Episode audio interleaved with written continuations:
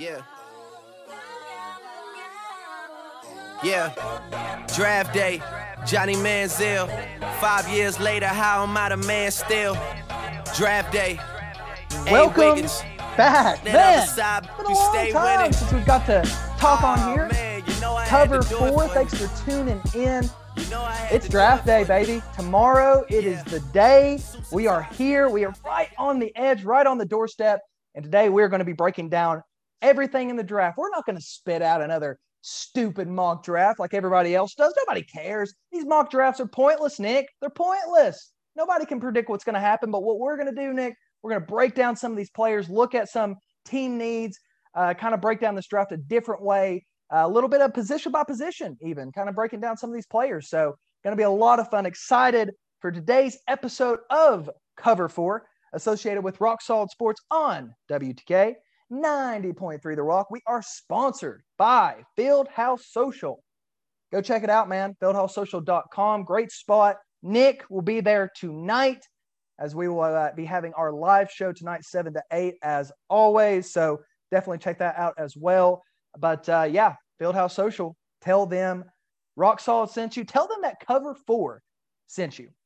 As always, my name is Draven Vaughn. With me is Nicholas Hill. Nick, like I said, man, it's been a minute. We took a little bit of a hiatus, but here we are, and we're going to be start pumping out some more content again because we got the draft. It's going to be a big weekend for the NFL, seeing where these players end up, and of course, we're going to continue uh, pumping out some episodes, breaking down these teams, some additions, some losses. But first, let's look at this draft, Nick. I'm excited. How are you feeling?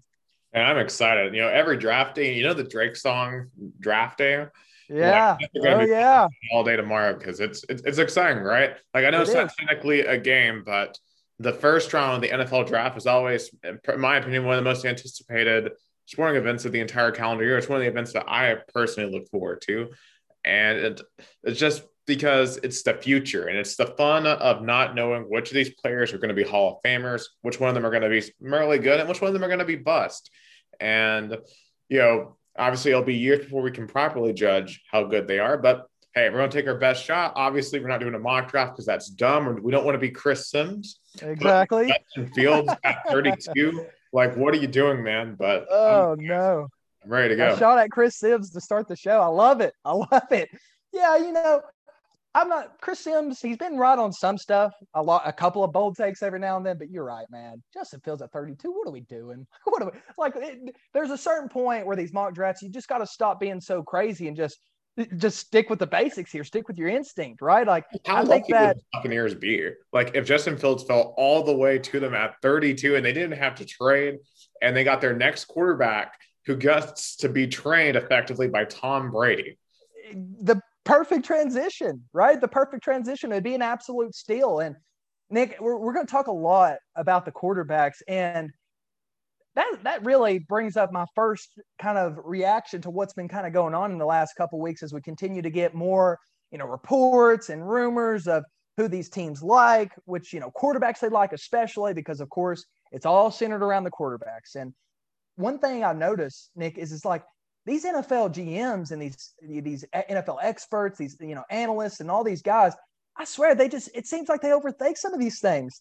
Like the, the whole DeVonta Smith not weighing enough, the whole you know 170 pounds, and like people are making a big deal of that. Now you look at draft boards and it's like he's starting to slip behind you know Jaylen Waddle, and you know people are definitely taking Ja'Marr Chase as the best overall receiver, and it's like man, are we are we not overthinking this just a little bit, Nick, when it comes to like size of a player or even just something as simple as like an interview, a sit down interview? And, you know, you have teams saying, like, yeah, the best interviewees were, you know, Trey Lance and Mac Jones, and that's a big deal. It's like, is it a big deal though? Like, Nick, that's let's start right there. That's my first question going into this draft.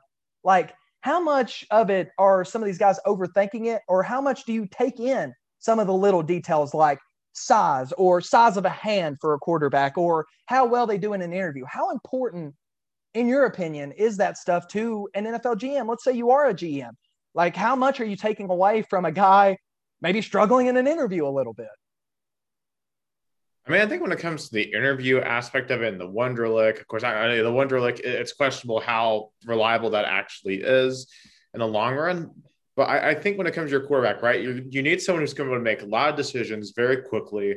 And it's going to be someone that is uh, going to be your long term uh, face of your franchise.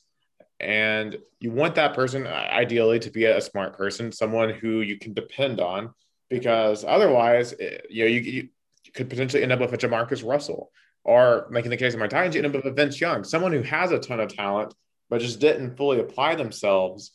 And, you know, they end up flying out of the league in just a few years. So I think from a quarterback perspective, that definitely makes a lot of sense. Now, it comes to the physical attributes like size, size of hand, I think that's a little overblown because you know if you can throw a football, you can throw a football, and as we've seen with several other quarterbacks, like guys like Drew Brees, um, you don't have to be six five in, in order to fling the football all over the field.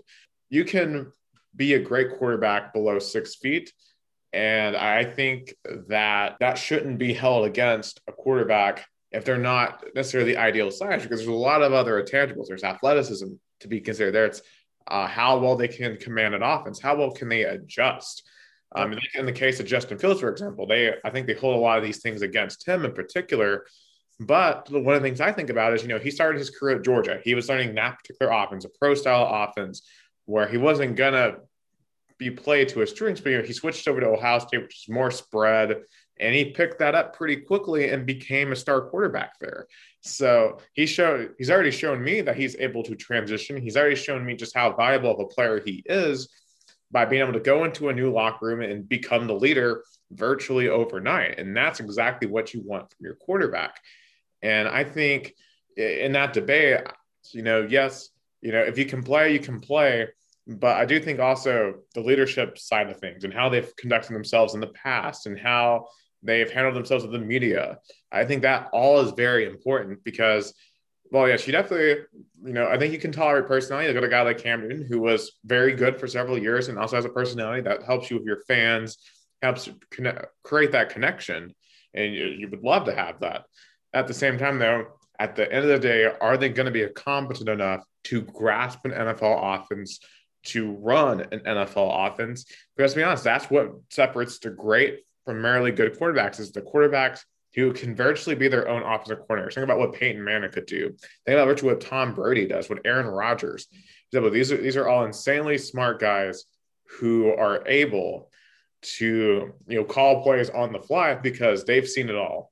And for these young quarterbacks, it's going to be interesting to see which one of them can morph into that because there's a lot of really talented quarterbacks here. And I, I kind of want to make this point as before we kind of go into the quarterbacks, if you're a team desperate for a quarterback, this is the year to get it because I was looking at next year's quarterback class. Oh no, it it's ugly. Look, doesn't look great. I mean, the top uh, prospect is uh, Justin Slough from Oregon, who is decent, but I don't know. They had guys like Tanner Morgan in the top five from Minnesota. Sam, Sam Howell with North Carolina. I've seen uh, Kedon Slovis with USC. Guys that just uh, Matt Corral from Ole Miss. right, and you're like, eh, don't yeah. know about all that. I will say though, you know, I don't think anybody thought Burrow was going to be, you know, a, a number one pick before he had his breakout year, right? So like, you always do have those guys who have just absolute breakout years, or even you know some no name guys that you never really heard of or don't hear much about, and they kind of have a, a unbelievable season and a magical year or whatever. So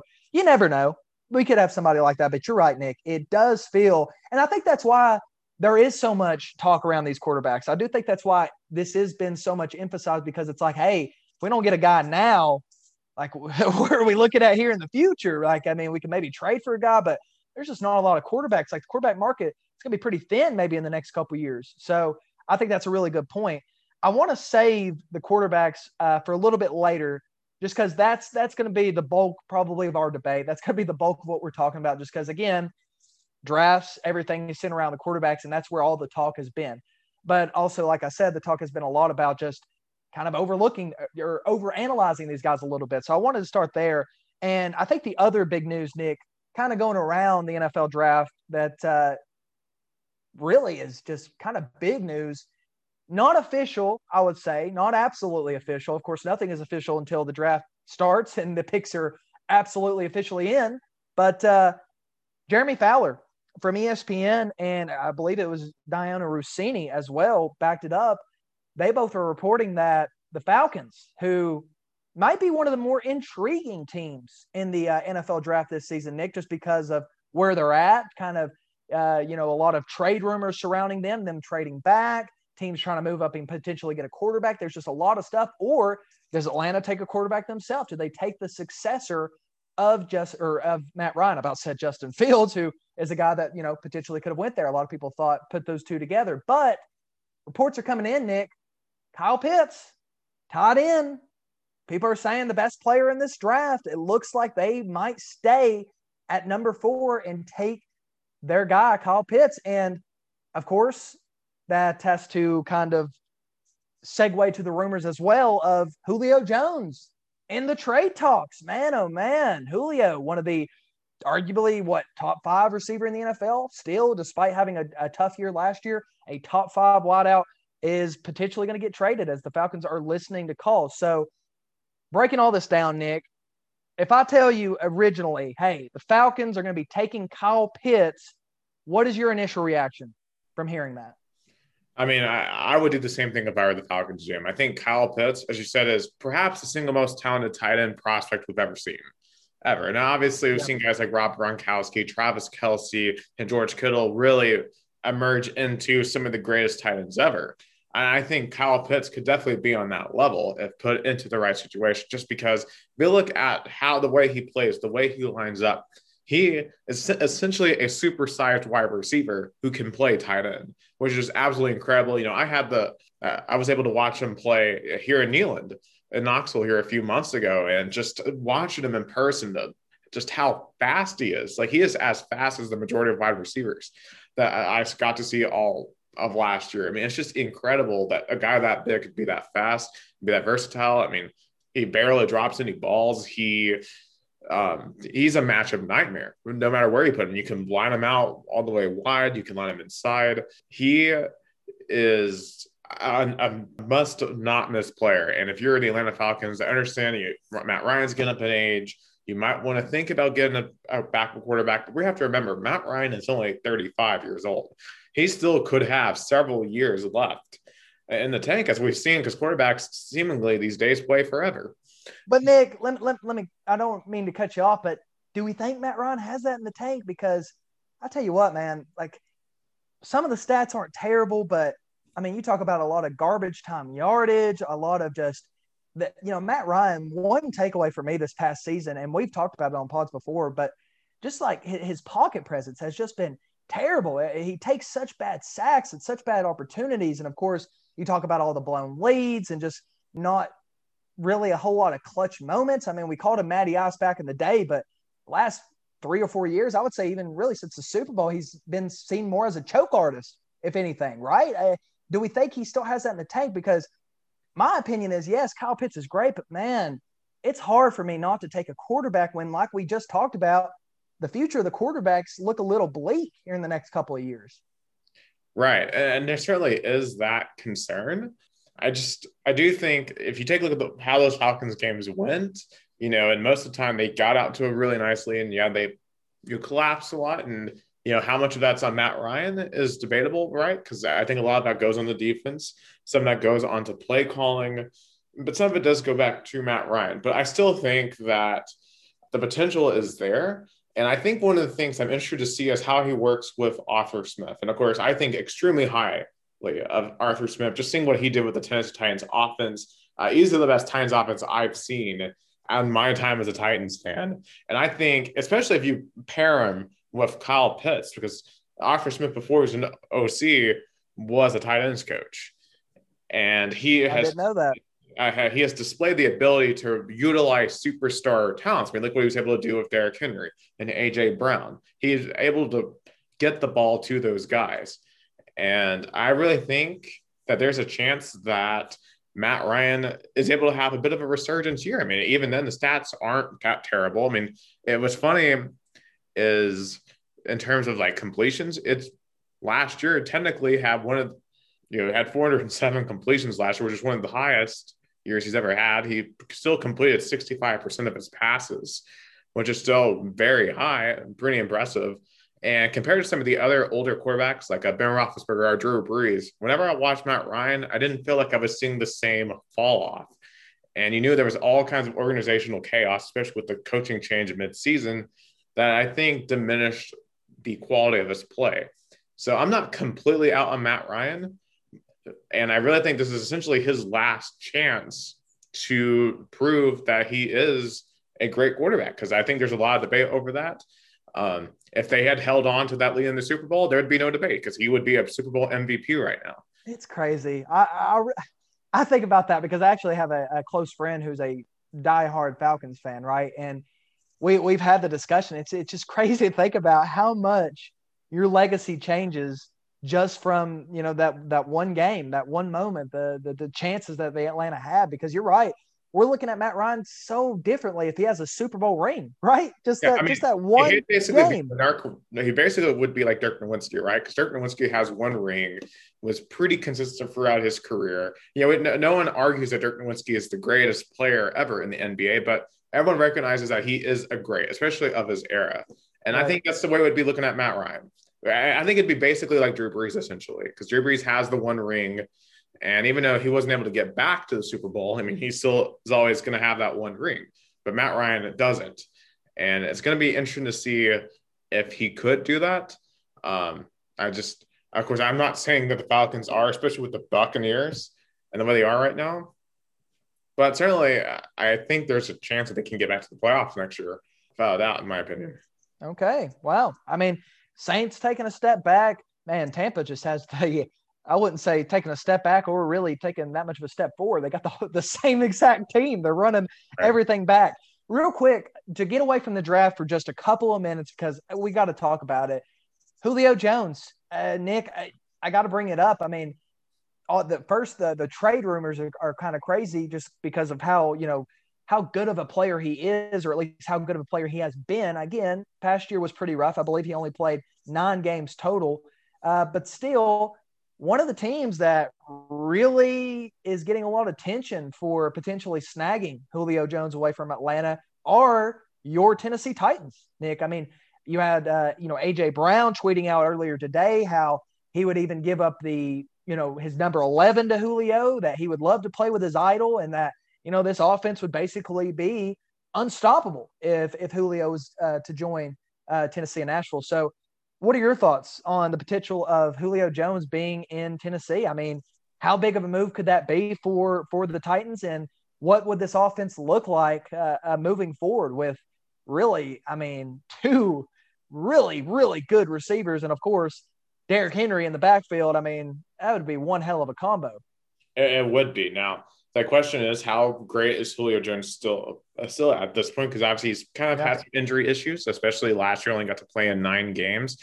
There's lots been made about the fact that that you know he can't score touchdowns, right? Like, yeah. well, like he's only had one double digit touchdown year, but he's a, a really big possession guy, and the touches that he can make are incredible. At least in the prime that he had. Now, I don't think he's ever going to have a year like he had in 2015, where he had 136 receptions like, I don't think those days are ever coming back. I mean, the last full season he had was back in 2018, where he had 113 receptions for nearly 1,700 yards. So that's definitely pretty, so that definitely is superstar status. And you can put him alongside AJ Brown.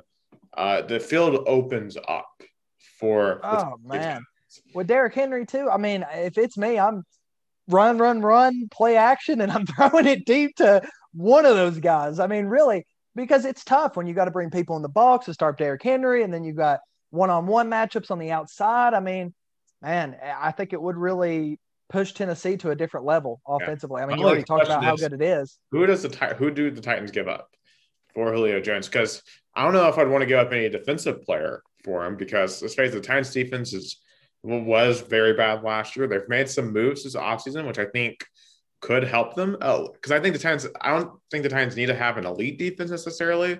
They just need to get back to at least being average. And that would help them tremendously in being able to potentially compete for the AFC. You know, looking at the offense, do you trade one of the other weapons? Obviously, you I think Derrick Henry's off the block. That you don't touch him. He's I would hope so. Back in the, best running back in the league. You don't trade your best running back. I, I don't know if any of the wide receivers would be up on the block. I mean, obviously, we just got uh, Josh Reynolds from the Rams, who I think will be a good possession receiver, that good wide receiver free type. Um, I saw some people suggest maybe you give up like a Kevin Byard, but Byard is the best secondary player the Titans currently have. So I don't want to sacrifice to what we have left in the secondary because obviously the Titans are going through a lot of rebuilding on that uh, side of the ball. I think you're going to see in the draft they're going to go heavily on in those position groups to try to get them back to where they were a few years ago when the Titans defense was one of the best in the in the league uh, year in and year out. By the same time, though, just from a from the pure marketability standpoint, Julio Jones to the Titans would obviously be insane, especially when you're coming off a division title. You're coming off, you have a running back that's had back to back 2K years. I don't, obviously, I would be beyond excited if that happened, but I don't know if it necessarily makes the Titans a more, more of a championship team. Because I, th- I think regardless, they're going to be with the Colts and they're going to be fighting the Colts for the AFC South. But does that put you on the level of the Chiefs and the Bills? I, I still don't think so because I think it's all about the defense. Got to get the defense up to at least average standards. And if you're still able to do that, even with bringing in Julio Jones, then maybe just maybe you can compete with those teams uh, when we get to January. Because that's, yeah. I think at this point, when, if you're a Titans fan, if you're the Titans organization, yeah, you know, we've had our fun. We had our Cinderella run to the AFC title game. You won the division last year. But now it's time to really think about okay, what are we going to accomplish with the current core? What, was it good enough just for Cinderella run, or is it time to compete for a championship? And I, I think at a certain point, you know, you got to take advantage of the core while you have them. Absolutely, that's interesting. It really is. Uh, for Julio's sake as well, I think looking at the list of potential teams, I think Tennessee would be on the top of his list as well. I mean, the other teams that were mentioned that he could possibly be traded to were the Jets. I believe the Eagles made the list. And I'm like, oh goodness, like, does he want to play? I mean, I believe the Raiders, which would be kind of not as bad. Obviously, the Raiders have a decent quarterback in Derek Carr. They got, you know, Jacobs over there, so they wouldn't be terrible, but still, I definitely think Tennessee would be on the top of his list as well when it just comes to potential top targets so far. But we shall see. We shall see what happens there. That's going to be something to keep eyes on here in the next couple weeks, even maybe tomorrow. Maybe a trade breaks out. You never know. Uh, but Nick, that was a little bit of a kind of a side note there with Julio Jones. I want to really get in this draft. And, you know, since we're talking about receivers, let's start right there. Uh, this receiver class maybe as loaded as last year's wide receiver class. We know last year's was great with, you know, Jared Jeudy, CeeDee Lamb, uh, all kinds of different guys, Henry Ruggs. I mean, it was pretty explosive. We had, you know, Tee Higgins top of the second round. There was guys everywhere, steals everywhere. And uh, this year, Nick, it, it's looking pretty similar. I mean, Ja'Marr Chase, DeVonta Smith, Jaylen Waddle. You got a later guys that could go in the first, late first, second round with Rashod Bateman from Minnesota, Elijah Moore, Terrace Marshall. A lot of guys that we I want to talk about and kind of break down a little bit. I guess you know I should start with asking the simple question because it's a little bit of a debate. I talked about it earlier. You know, it kind of felt like DeVonta Smith, clear cut favorite, the guy that just won the Heisman, right? Like, how can he not be the top rated wide receiver. But all of a sudden, you know, he he steps on a scale and it's like he's dropping down boards. I mean, Ja'Marr Chase is now kind of looked at, uh, uh, you know, just looking at Pro Football Focus in their rankings. They have Ja'Marr Chase as the top wide receiver. They do have DeVonta Smith second, but right behind him and really close is Jaylen Waddle, the other Alabama wide receiver. And then you drop down a little bit to Rashod Bateman, who is uh, 17th overall in the PFF rankings while Jaylen Waddle, DeVonta Smith are eight and seven. So let's start. I mean, Nick, in your opinion, who is the best wide receiver in this draft class? Because I think it is a little bit of a debate. I'm curious to get your thoughts on that, and you know, just kind of looking at where these guys could go. Which uh, which teams feel like a good fit for that for that top guy? Where, where do you think the top receiver ends up going?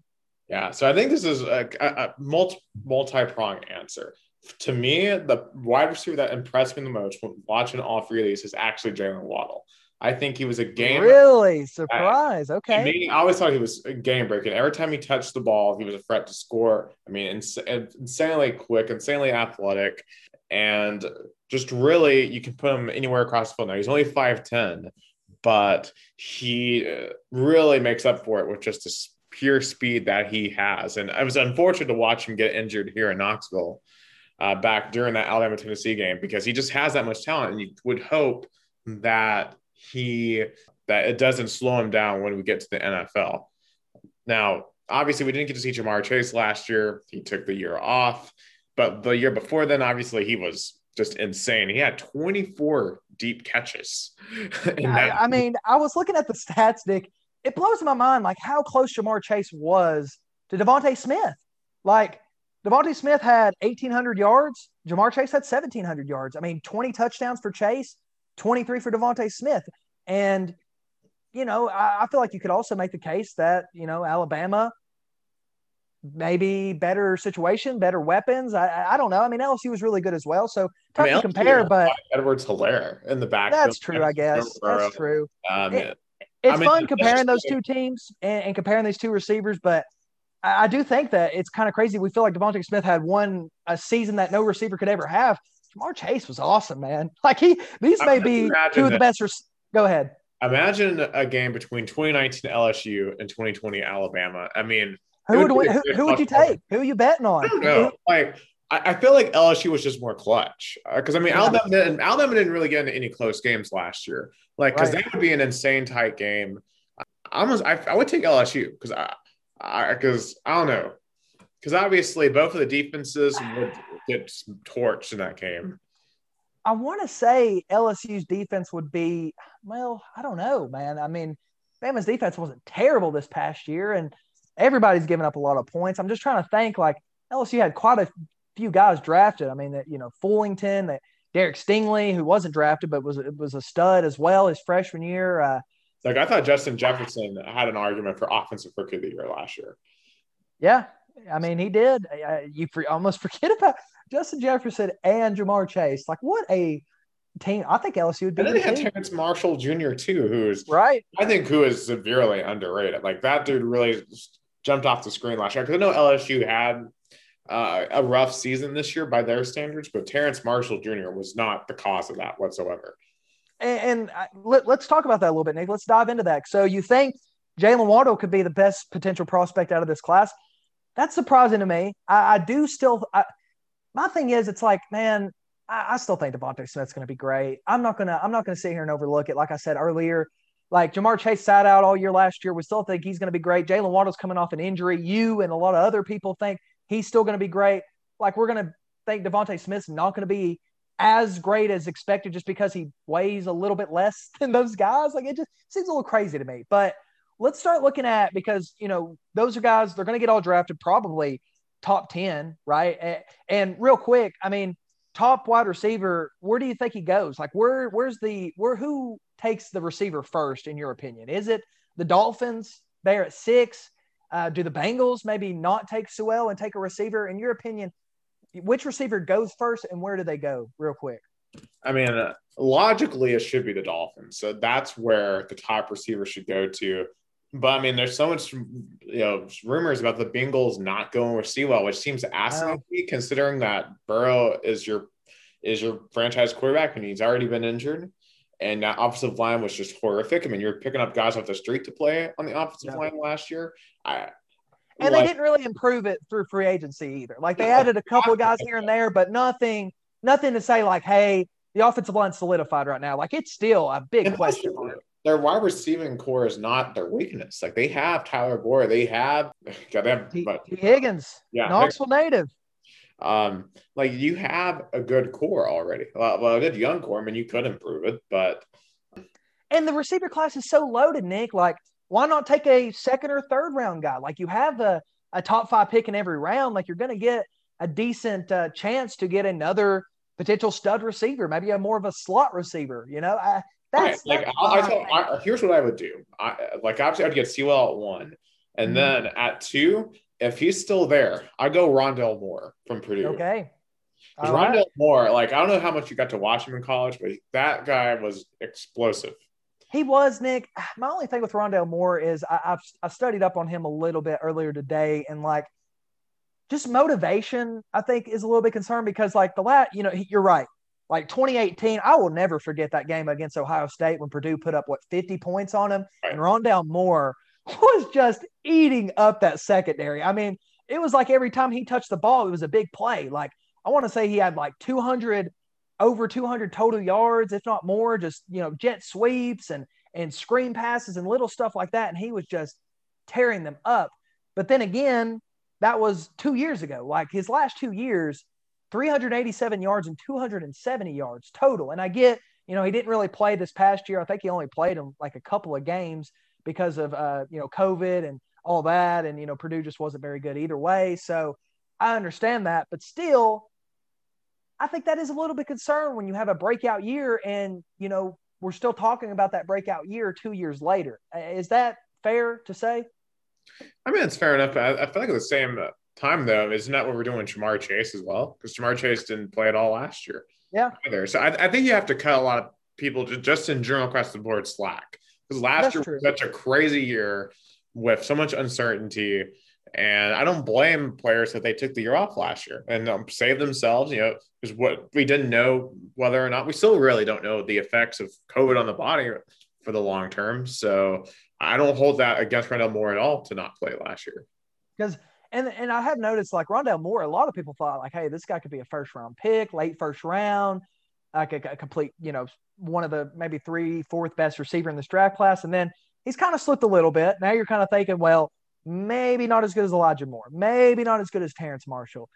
You know, Kadarius Toney. Yeah, well, like it's that PFF has him above Kadarius Toney. Yeah, I know. Because I also got to see him like you know in that Florida game last year, and I I thought he was really impressive. I kind of thought there was a chance that he may go all the way up where the Titans are picking at twenty. And there have been I've seen mock drafts in the past. Uh, you know, of course, you have all these mock drafts in the past couple weeks coming out like crazy, but I believe I want to say last week I saw one where the Titans were actually taking Kadarius Toney in that with that first round pick. So you're right. I, I think there it's been real again. I think receivers because quarterbacks like we kind of know what you know we know the first two picks like right you know we kind of know where each guy's almost going to uh, at least go in order as these receivers like we don't even know who the top receiver is going to be taken. Like right. we don't know who the last receiver, good receiver at least, is going to be taken. Like it's a real kind of messy, and that's what makes probably this one this class the most interesting. Just because, like, like I said, everybody's kind of on an equal playing field. Like what's the interesting wild card? Uh, Josh Palmer, he's all the way up at seventy one, and yes. You know, and let's be honest, you know, didn't do much, but let's be honest, he had Jarrett Guarantano as his quarterback, so I can't can't hold that against him. Right. And it was interesting, as I said, he won 81% of his one on ones at the Senior Bowl. I saw that. And I saw like, that. he made some big plays. Like I remember that Georgia game where I think he had like two receiving touchdowns back to back, and that was against top tier corners in the SEC. So eh, eh, that it feels like it's going to be one. Of, uh, there's a chance I think where Josh Palmer is going to be one of these Tennessee players who is just going to break out in the NFL, and we're just sitting here thinking, why didn't we use him better? Is it is he going to be on the Kamara level? No, because no, I, I, don't. I, I, don't think so. I don't think he's going to be that good, but I do think there's going to be. It could be close because if he is really good, I mean, I love P, PFF. The first thing they say, Palmer ran mostly the vertical tree in Tennessee's offense and rarely got targeted because of it. Basically so nice. saying they could have written Jarrett Guarantano was his quarterback. Yeah, that is true too. But it's also funny that just like it's like, hey, like they have the best receiver on the team running just verticals and they never threw any vertical route. So it's like pretty much pointless that he was doing this and, you know, of course, not getting any balls. But I don't think he will be on the Kamara level, but it is going to be, again, it's going to be one of those players where, like you said, it's like, hey, another guy that was just not used enough and could end up being a complete stud. You know, like I said, maybe not as good as Kamara, but if he is productive, I, I do agree. This is a potential steal. Right. Uh, I will say another guy to keep eyes on, just kind of talking about later uh, in the uh, in the draft, looking at receivers. A guy I like, Nick, is Cade Johnson uh, from South Dakota State.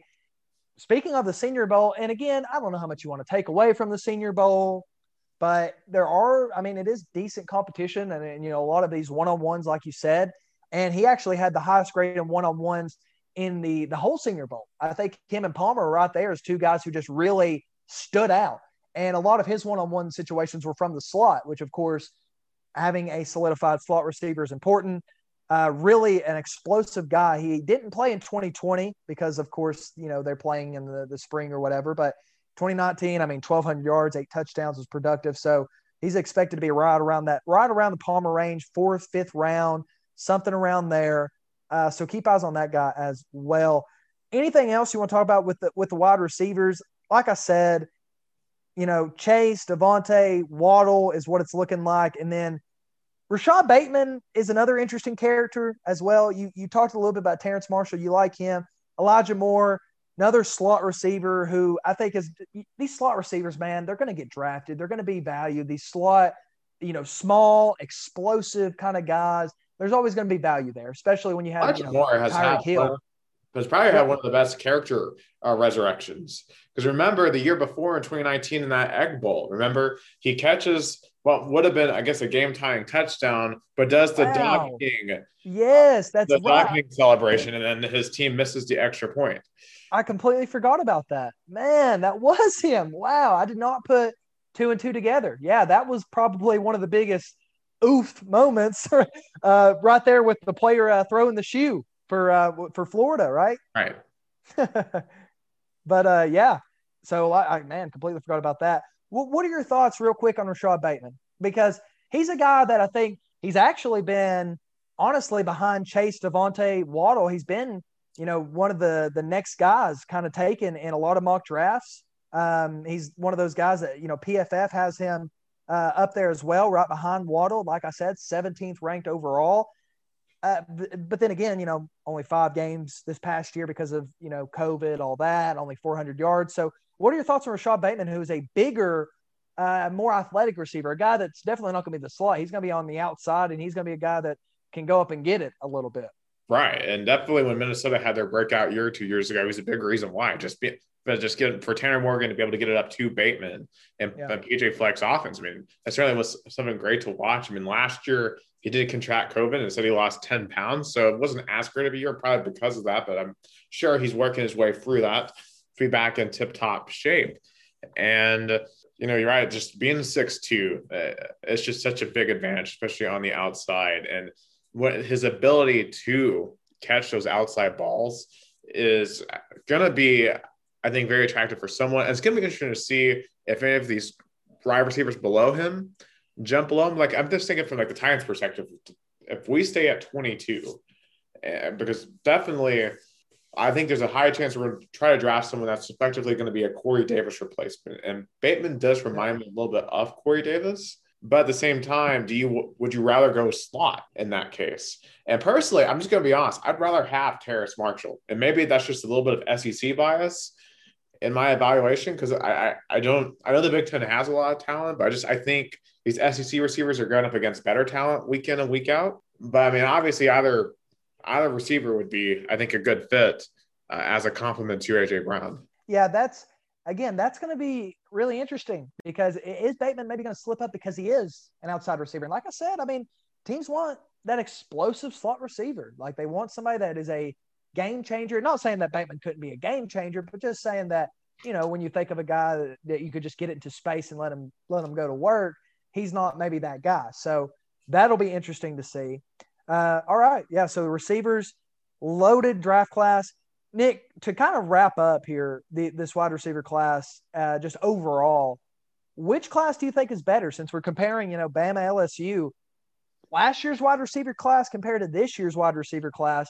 Do you think this class could be better, uh, especially after seeing how last year's class with, you know, Jefferson being as good as he was, CeeDee Lamb had some great moments with the Cowboys. Like, where do you see this class ranking in comparison to last year's? Because everybody kept telling me, you know, going into last year's draft, this is the best wide receiver draft class maybe ever. Remember? I mean, that was the that was the debate. Is it the best wide receiver draft class ever? Do you think that this class could potentially be better?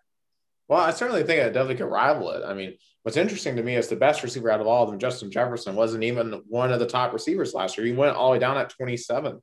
Yeah. So, I mean, just because we're talking about uh, Ja'Marr Chase and we're talking about DeVonta Smith and Jaylen Waddle doesn't mean that one of those three will end up being the best receiver from this class. As I said, when you look at guys like a Marshall, when you look at guys like Elijah Moore, and you look down in that range, I think there's some guys out there that are going to have opportunities to establish themselves. Now, it's it's unfair to expect any of these receivers to have the year that Jefferson had last year.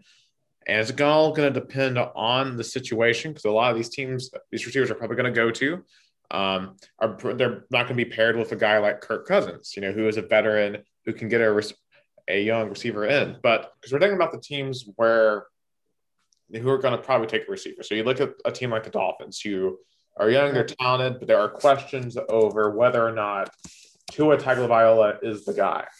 You look at a team like obviously the Titans. So if the Titans take one of these uh, receivers, which I think they definitely are going to, you know, you got Ryan Tannehill. I, you know, I think if we look at what the Panthers are doing, for example, I don't know if they would take one. They are pretty set at that position, but consider they just brought in Sam Darnold, maybe they bring in a wide receiver there.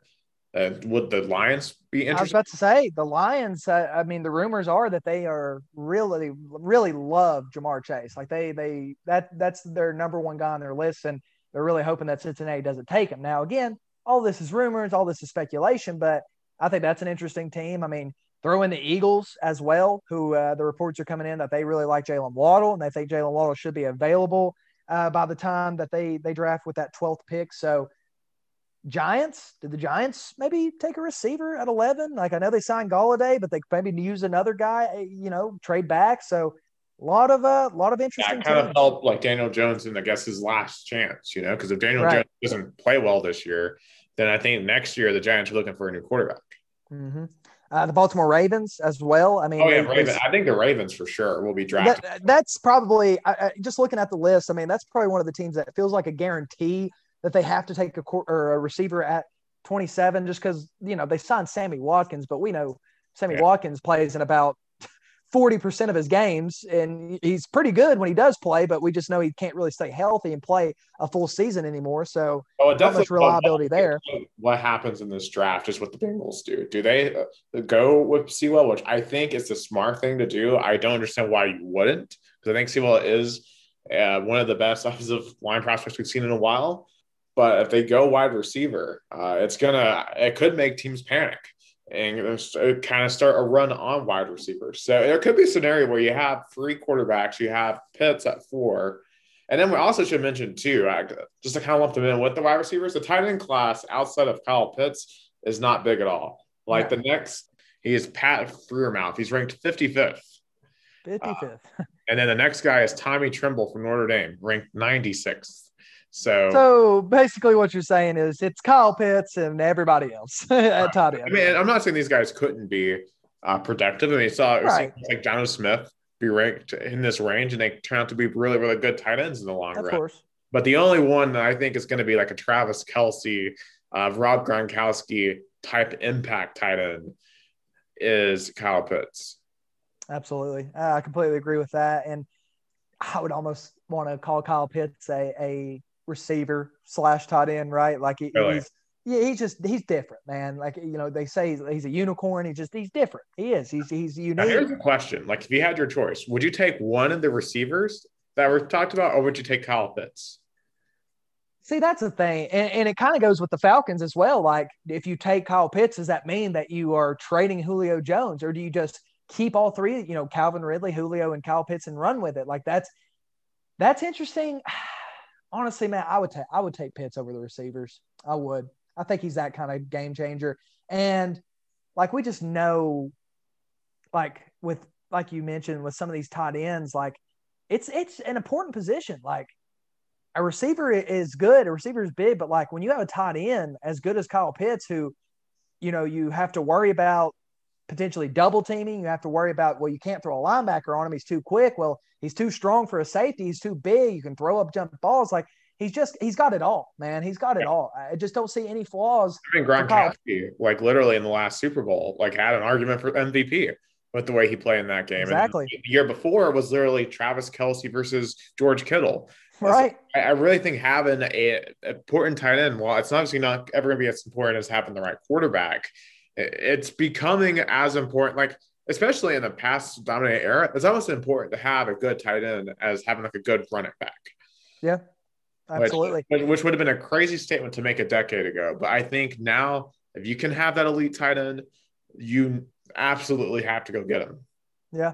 And I think that's, I think Atlanta is sitting there and they're saying that, man. They're like, hey, let's not overthink this. Let's just, if Kyle Pitts falls to four, we got to take Kyle Pitts, right? Like, and of course, every indication is he's going to fall to four. So, like, I don't blame him. I absolutely don't blame him. Just trying um, to think with the foot, like, would the 49ers even remotely consider going Pitts there? Because, I mean, obviously. Pitts, Pitts and Kittle. What a combo. What a combo. I mean, let's just run bootlegs, play action all the time, and just have those guys run right up the seam every single time. I'm trying to think there's mean, any chance of like any of the three teams going Pitts, but like they're all going quarterback. I feel like that's they uh, they have to. Yeah, they they have to at this point, especially without you know everything that the Niners gave up to give up to three. Like uh, I feel like you have to take a quarterback because as good as Kyle Pitts is, as good as we were making him to be, or at least uh, you know the expectations are with him, quarterback is still more important, right? Like a, a, a solid quarterback is still the the number one key to a good offense. And you know, I, I want to save the quarterbacks for one for another second. I want to dive a little bit more into the running backs because we talked about them just a little bit.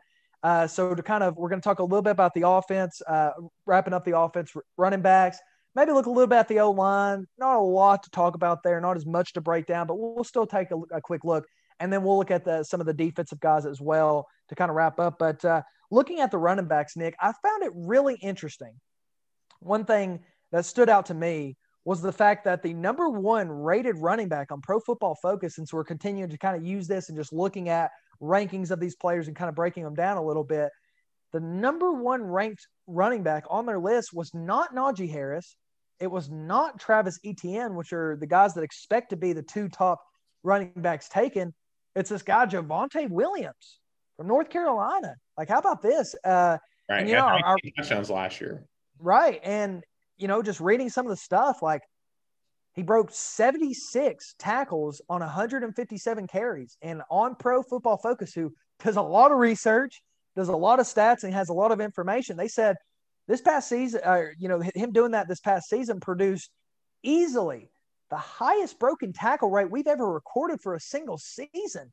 Like, my goodness, that just sounds absolutely insane. So I found it really interesting, Nick. Javonte Williams, I, you know, what are your thoughts? I looked at the stats, a thousand yards, not terrible, 7.3 average, like you said, 19 touchdowns. He also had three receiving touchdowns, which isn't terrible.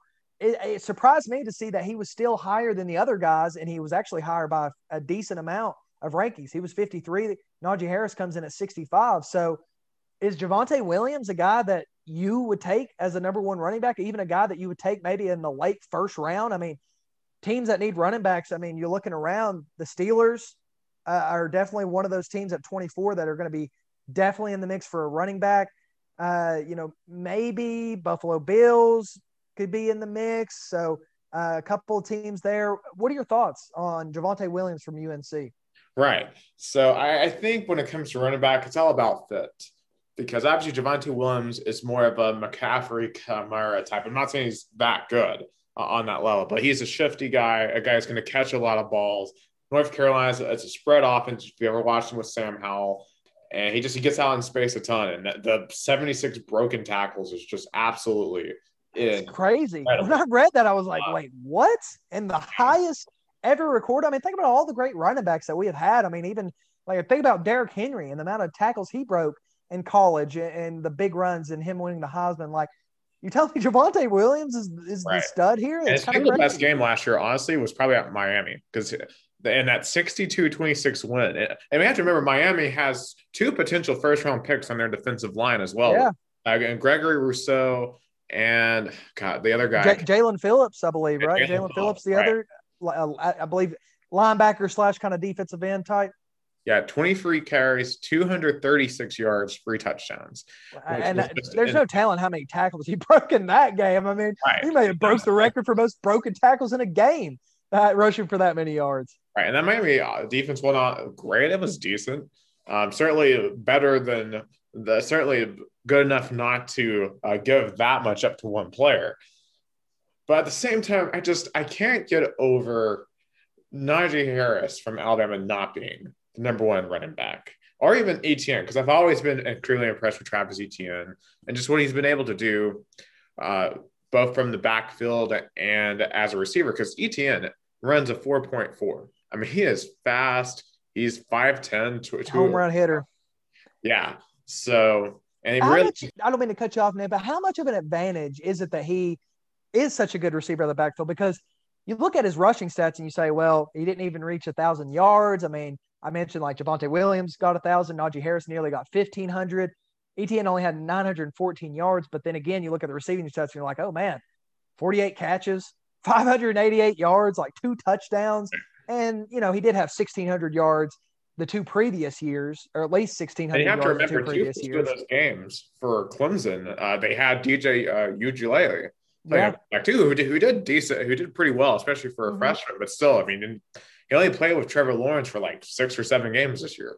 So you know, I got to take those stats with a little bit of a little bit of a grain of salt. Right, of course, of course. The number one quarterback, you're going to throw a lot. So I don't blame that type of lack of production on Etienne uh, whatsoever. But you know, it just depends what you are valuing out of a running back here. Because if you want a bigger guy who can go downhill, if you want your own version of Derrick Henry, I think Najee Harris has that potential. I'm not saying he's going to turn into Derrick Henry, but he's 6'2, 230, and he himself can catch. Yeah, I was about to say, I mean, 43 catches himself uh, for 400 right. yards, four touchdowns. Like, yeah, I mean, he can. He got so overshadowed well. by all those receivers. Like, people forgot Najee Harris existed, but like, yep. I forget what he did. Right, it was uh, in against Notre Dame in the playoff. Remember, he had that one hurdle that like just oh, made yeah. all the rounds. Uh-huh. And just like this, this is Derrick Henry's protege, and, and it kind of makes sense that he's from Alabama. And I really think if I needed a running back and they were still on the board, I'm going Harris first, just because I see a little bit of Henry in him. And I, am not saying that Harris is going to turn into Derrick Henry, but I think he has that potential, especially if you put him into the right situation. Yeah, just I mean, let's just that that offense that Alabama had last year is probably going to go down as the most talented college offense of all time. I mean, it has to, outside of maybe the LSU the year before, because mm-hmm. it's just unreal what what they had. Absolutely, and Najee Harris, a big part of it, and it, you know, it's crazy. You tell me he's six two. What you say, two thirty, and at two thirty. It just doesn't seem like he's that big, just because he's so like shifty. He's so quick too. Like he's got that explosiveness about him as well. Uh, so, you know, I, I, will say Javonte Williams is ranked higher on PFF. Now, a lot of mock drafts do have uh, either Etienne or Najee Harris being the first running back taken. But again, you know, take that with a grain of salt with these mock drafts. Also, I want to mention like Pittsburgh. W- what is what is the best fit for Pittsburgh? Because I really do think when you're looking at the list, that is the number one team when it comes to drafting a, a running back in the first round. Like there, there are a couple teams here or there that might might consider it. Like, may I mean, really, uh, just looking around, like maybe Buffalo would just to get an, another explosive back to kind of because they didn't run the ball extremely well this past year. But really, Pittsburgh seems like that team sitting at 24 to take a running back. Who who would you take if you're sitting there? Because you said you know Najee Harris is really good. Travis Etienne is really good. I just told you Javonte Williams is is is unbelievable at breaking tackles and making guys miss. Who who do you think is the best running back overall, receiving, rushing, everything? Is it Najee Harris? All right. So for the Steelers themselves, and the fact that they're still going to have Ben Roethlisberger, who I, I, disagree with the fact he's still playing. He should have retired this year, but whatever the Steelers are gonna they're gonna stick with Big Ben for as long as he wants to play, apparently. But unlike Tom Brady, he doesn't he doesn't have it anymore for their offense because they do a lot of short passing. They really couldn't run the ball at all last year. I, I do honestly think that either Etienne or Williams is the better fit there, just because they have uh, the they have the ability to create more space to really be that short term running game uh, to really bring that short term uh, passing game to life necessarily. I just I feel like if, if it were like five ten years ago, when Big Ben had the ability to throw the ball downfield and really punish teams to play action, I would 100% go Harris. But because he isn't that quarterback anymore, um, you, you have to give him a weapon that he can throw to a ton out of the back, yeah. and that's going to be more Williams or uh, Etienne. Yeah, and I, am curious. You know, just talking about Pittsburgh a little bit, I'm curious to see if they do change up their approach and try to become more of a run emphasis team just because they were so brutal last year. Like they were one of the worst Honestly, rushing offenses. For the Steelers, I wouldn't even draft running back first. I would seriously be looking to trade up and get a quarterback. Really? Yeah, okay. I would be drafted because there's no way Ben Roethlisberger plays after this year. I, I think I would be getting my quarterback now, especially with the fact that draft classes in the future aren't going to be very good. Unlike Matt Ryan, who I think could play for a few years with the Falcons, I don't think Roethlisberger has much longer, uh, especially past this season. Uh, I would I mean, be quarterback now. Kind of feels like this is it, right? Like I just don't see him coming back after this year. And I think you're right. Like I, I agree. And I want to kind I want to segue into the quarterbacks from that, but real quick, any steals in this draft for you, Nick? You know, later fourth, fifth round running backs because we know there's always that guy. There's always that running back who kind of gets overlooked, who gets drafted, eh, like I said, a little bit later, and ends up being a stud. Uh, is there a guy that kind of stands out to you at all looking at the running backs list? There's a couple of guys for sure. I think of someone like a Trey Sermon from Ohio State, 6'1, 215. Yeah. He had some breakout games with the Buckeyes, and he also played at Oklahoma before. Did really well at both spots. He certainly could be a value pick uh, later on in the fourth and fifth. And I'm curious to see if he gets drafted or if he'll be an undrafted free agent.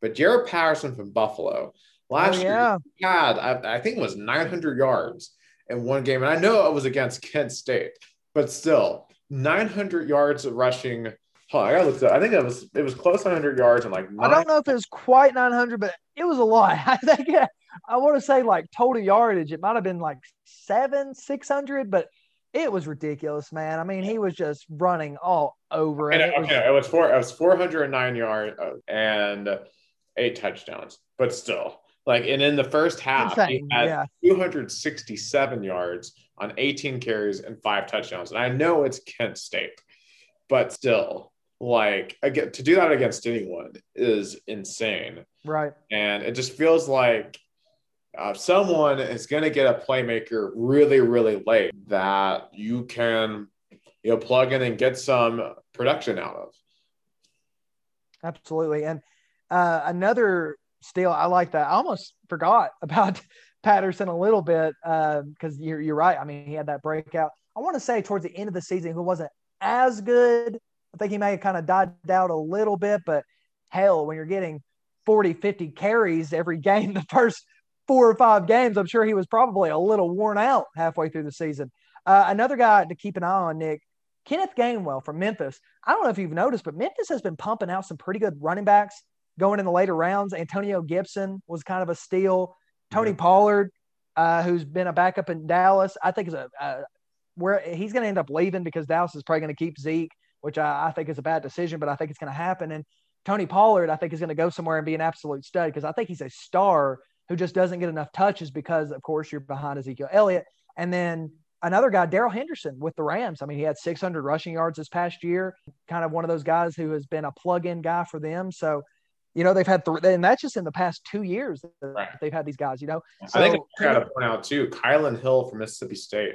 I really liked, even though that offense wasn't particularly great, I like the fact that he got a lot of work as a receiver this past yeah. season in that air raid offense. And I think that's something that an NFL team somewhere is going to bring him in on just for that skill. And even if he it doesn't end up being a top tier running back, because I don't think he'll be a starting running back, he'll at least be someone that you can plug in to at least be another receiving threat from time to time, just because he now has that experience in an air raid offense. Yeah, there's all there's always a need for that. There's always a need for a third down back, a guy that can come in, catch ball in the backfield, make some plays. And I was also going to mention Gainwell from Memphis. He had 51 catches, 610 yards, and three touchdowns. He did set out 2020 due to COVID, as many guys have, but 2019, man, this guy was a stud. So another guy to look at. I like Kylan Hill as well.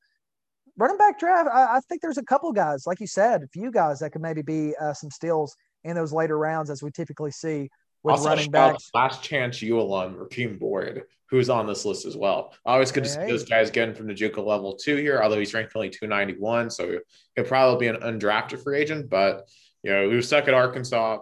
Never was any on great offenses, but I, I think he has talent. I, I don't know if he'll make it to our roster, but hey, I'm rooting for him just as a fan of that show. Absolutely. Uh, Nick, we could talk a little bit off, about the offensive line you know, there's not much to talk about, honestly. We all know Sewell top rated guy. I mean, he's been the top offensive lineman really for a long time. Like, I mean, we, I remember the Bengals were, you know, had fans had signs, you know, talking about drafting Sewell like late in the season. Like there's still four or five games left and they wanted to draft Sewell. Like, uh, you know, of course, after Burrow got hurt and they knew they needed to help that offensive line. So we kind of know that he's a lock for that. Any other you know, offensive lineman that stood out to you? I know Rashawn Slater from Notre or Notre Dame from Northwestern is a guy that's getting a lot of attention as well. Uh, a guy with a great work ethic. That's kind of the the the notion around him. Any other offensive lineman that kind of stand out to you that could be end up being really good?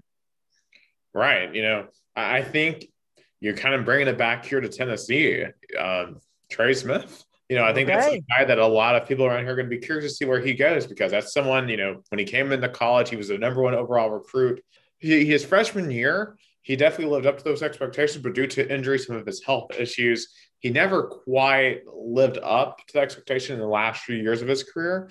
But he's still projected to be a top three round pick. And I'm kind of curious to see which team he gets selected to because certainly if you're able to mold him into a, a capable guard in this league, because even though he played tackle mostly at Tennessee, their NFL scouts are saying he's going to be a guard. Yeah. You know, he could certainly start somewhere, at least provide depth. Uh, I, so. I, think I think it's an advantage as well because he has played tackle. He's honestly he's moved around a little bit. He's played a couple of positions, and right. I think that will benefit him as well because we know with offensive lines, I mean, injuries, all that starts to happen, and you just need guys that you can kind of plug in anywhere. A guy that can play tackle and guard is very valuable, even if he doesn't start day one. It, it's nice to have a guy that could be, like I said, kind of in any position and step in and do pretty well. So, yeah, Trey Smith. Uh, we're Christian kind of- another one that I really like from Virginia Tech. He didn't allow a single sack or hit last year on this quarterback. Wow. I mean, that doesn't get doesn't get much more impressive than that. He's a tackle, like you said, as well. Uh, so honestly, there's quite a few tackles. Not a lot of guards. Like when you're kind of looking at it, uh, Trey Smith. Uh, it looks like he's what the second or third uh, right. predicted. I mean, one is really number sixty-one. Wyatt Davis from Ohio yeah. State.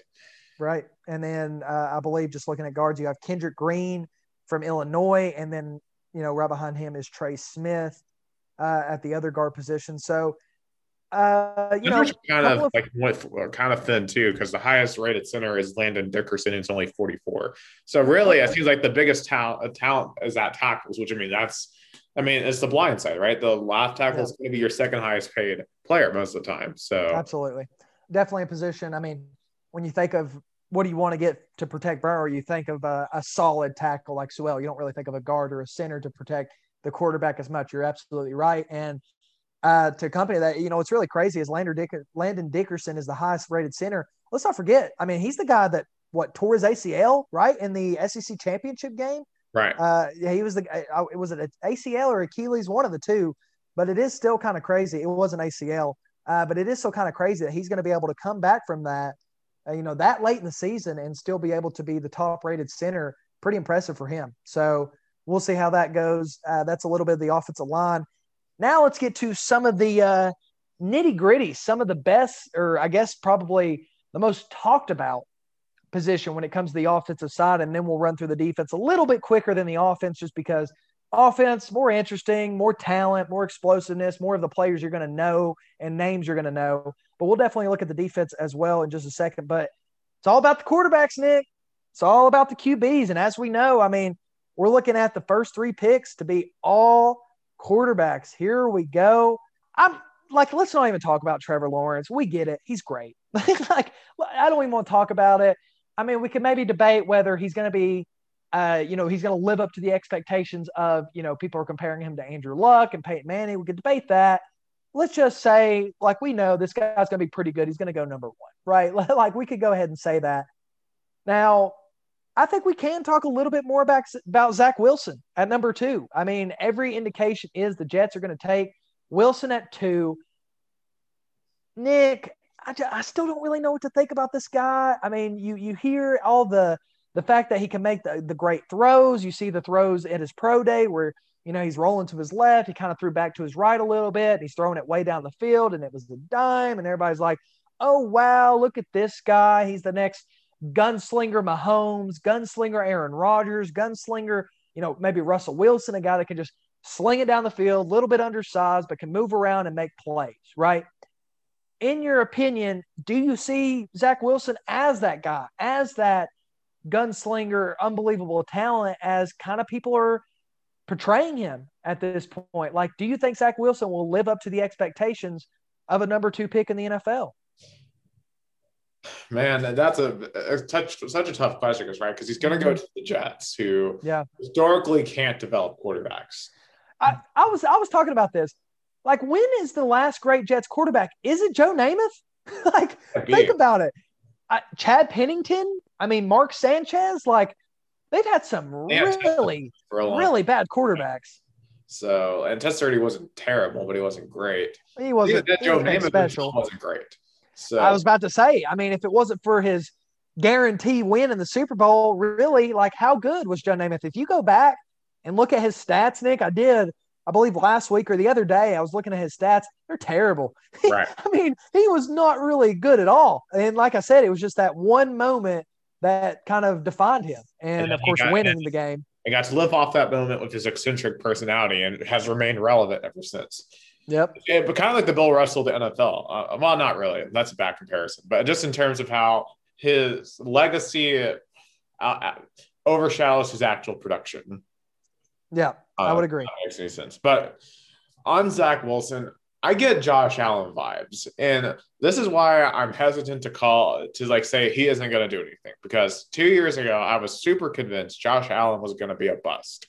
I looked at the fact he only had 64 yards in the game against Oregon.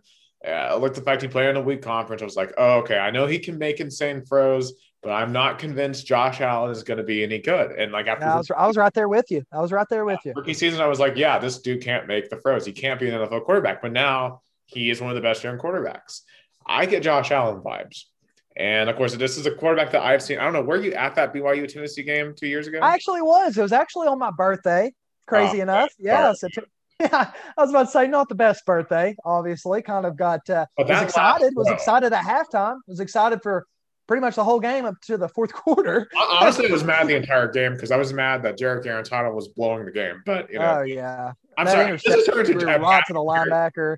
I know. Yeah, let's not let's not get too off on Tennessee football because right. next thing you know, we'll be talking two hours about yeah. just past disappointment.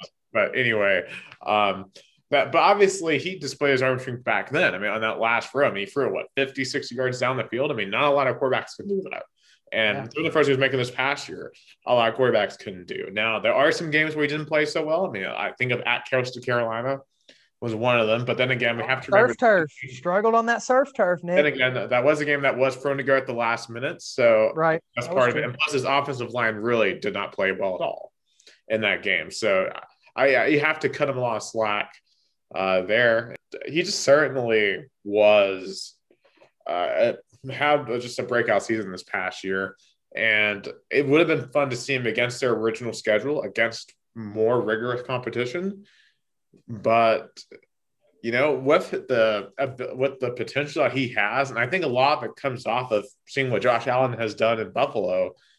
You know, I'm inclined to give this guy the benefit of the doubt because I think if the right coach is in place, in New York and they're finally able to develop a quarterback, then he could be a really, really solid quarterback. Now, is he going to be Mahomes, Rodgers, Wilson? I, I don't know about that. We, are I mean, you just you don't know. Like, I uh, didn't realize Mahomes was going to be Mahomes when he came out at ten, right? Because he wasn't even the top quarterback that year. I mean, then Mitchell Trubisky went ahead of Patrick Mahomes. So, uh, and Nick, oh no. It's all, it's all a crapshoot. Right, and, and since you bring up Trubisky, that that kind of brings me to my next question. I mean, we're, we're looking at these quarterbacks, and I'm, I'm, we're going to talk more about Trey Lance, Mac Jones, Justin Fields, but that that brings me like which quarterback has the most bust potential, and, and we can kind of segue and kind of talk about some of these guys out, out of this list, out of the top, because it really it, it's five guys, right? I mean, Trevor, Wilson, Fields, Lance, Jones. It's five guys that, that, that we're really focused on here out of those five, which one do you see as a bust? Because there's going to be that one, right? There's going to, it's almost a guarantee that you're going to have one of these quarterbacks who just does not live up to any expectations, is maybe not terrible, maybe not even as bad as Trubisky, but definitely there's going to be the guy that is not as good as the others that's going to be looked at as the bust of the draft. In your opinion, looking at these guys, who is it? Who is the bust? I just I, I feel like it's Jones. I, just because no, Uh-oh. very few quarterbacks have had what he had in college. He had two of the best receivers in the entire game. He, he had, in my opinion, the best running back in the entirety of college football. Had one of the best offensive lines. I was about to say, people forget how good that offensive line is. Mac Jones was barely getting touched. I mean, that game barely get touched. like here in Knoxville, like he never touched the ground. Like he never even touched the turf.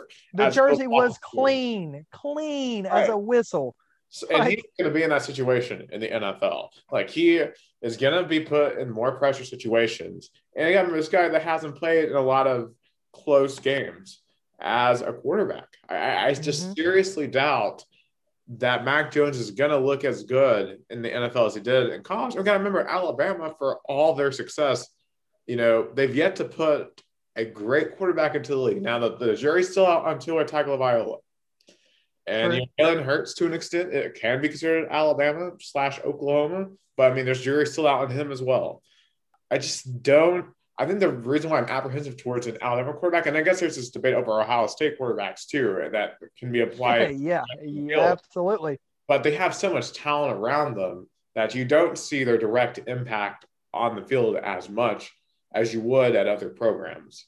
And I just, I, I'm very hesitant to say that Mac Jones is going to be a superstar, and I definitely wouldn't take him over Fields. Um, with Lance, I'm kind of iffy on him, and mm. because here's the thing: if Lance busts out, I don't know how harsh I can really be on him as a bust because he only really has one full year. Yeah, I mean, it, it, it was an impressive year. I, I want to stress that. I mean, 28 touchdowns, not even throwing a single interception. And again, of course, there's going to be the oh, he plays at North Dakota State, but of course, you know, Carson Wentz also played at North Dakota State, and he had an almost MVP. Cal- or he had an MVP caliber season, so He looks pretty good. I mean, you know, I mean, football's football, right? I mean, look for the Exactly, exactly. of the NFL. There's a lot of great players who went to smaller schools. So, Mhm. you know, that's certainly not going to be, certainly you can't have that as a knock.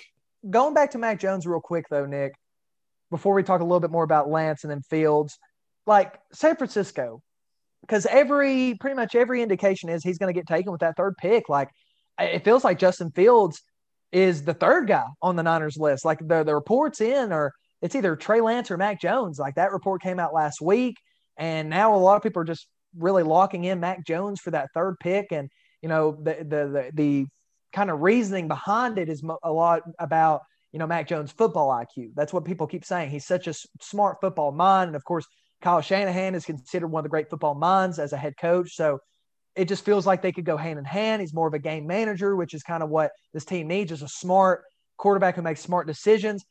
How would that fit in your opinion work out? Like would because again, you're right. I mean, it really is all about where the team go or where the player goes, and if it's a good fit with the team, and if it has good coaching, and if he has uh, a d- enough talent around him. Like there's a lot of things that go into it. I don't know. I just Is is San Francisco good enough for Mac Jones to step in and, and be productive? Yeah, like the desire to have a game manager makes no sense. Because if you want a game manager, then why are you moving on from Jimmy Garoppolo? Jimmy Garoppolo is the prototypical game manager That's what I've been saying. right now. I mean, he Yeah. doesn't make a lot of mistakes. He got you to the Super Bowl, but yeah, we saw why he is a game manager. He wasn't able to win the Super Bowl. He overfroze Emmanuel Sanders at the end of that game. That could have completely changed the outcome. Uh, that could have given San Francisco their first Super Bowl in over two decades. But yeah, let's just go out and get another game manager instead of potentially going out and getting a dynamic quarterback. And Justin Fields, and that's what Justin Fields does. And I don't understand why we're lauding Mac Jones' football IQ. And yeah, I'm not denying he has. I'm sure he does. You know, with the co- coordinators that he's had at Alabama, just being around Nick Saban. But like as I said earlier, Justin Fields literally transferred, had to transfer schools two years ago, completely changed his offense. And because you got to remember, let's be honest here, Georgia's offense is not very good, at least when it comes to quarterbacks. No. Um, it's never been. Uh, JT Daniels might be able to uh, cover that up this year because he is a really, really talented quarterback. But otherwise, uh, Justin Fields like ha- has demonstrated that he can adjust to a new offense very quickly, and he can fit any type of offense.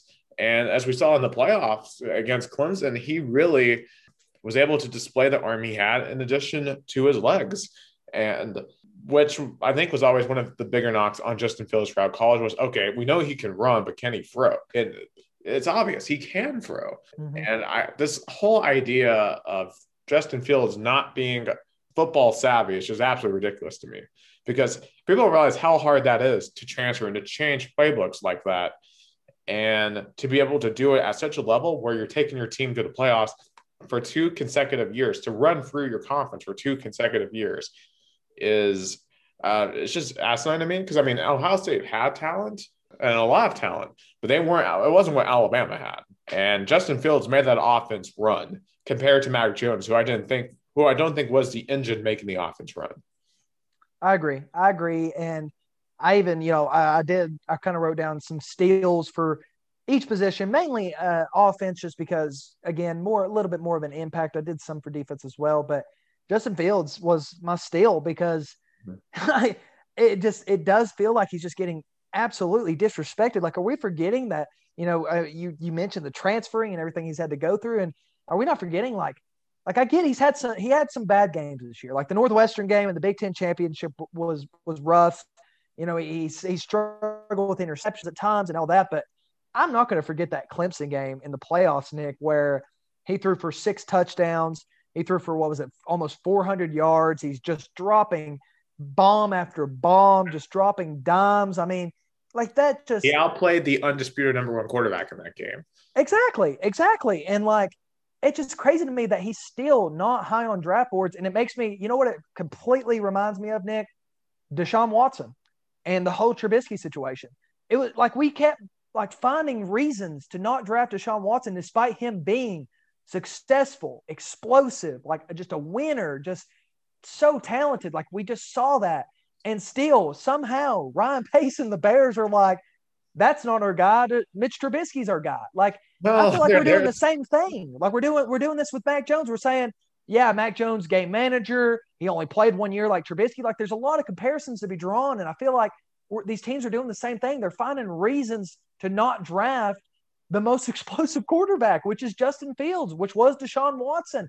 And you're taking the more conservative guy for what reason? Like, eh, like you said, like, why would you want Mac Jones, even if he is more of a game manager? Like, you want the more talented guy at the end of the day. It just blows my mind.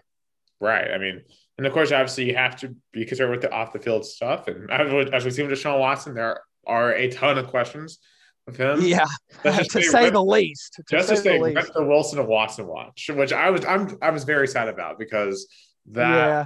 that was a funny segment, but perhaps in poor taste now. But um, I was about to say that turned sour pretty quick, Nick. But like, okay, so outside of the top five, you know, as we've seen, we've seen some quarterbacks go very late and become big time, you know, prospects. Right? We've seen Tom Brady go in round six. We've seen some other quarterbacks go really late. See, you know, Dak Prescott right in the fifth round. Right. Um, you know, looking at the rest of this list, and obviously these quarterbacks are not getting the same type of hype. Are, are, are there any quarterbacks here that could be a surprise star? I mean, Kyle Trask is a guy I've thought about, and I actually was having this discussion with a friend about how good you know Kyle Trask really is, and like he think he he could was making the argument that he thinks Trask could be a potential starter, like one of those guys like you said that could be late round guy that maybe gets an opportunity halfway or towards the end of the season and ends up being good.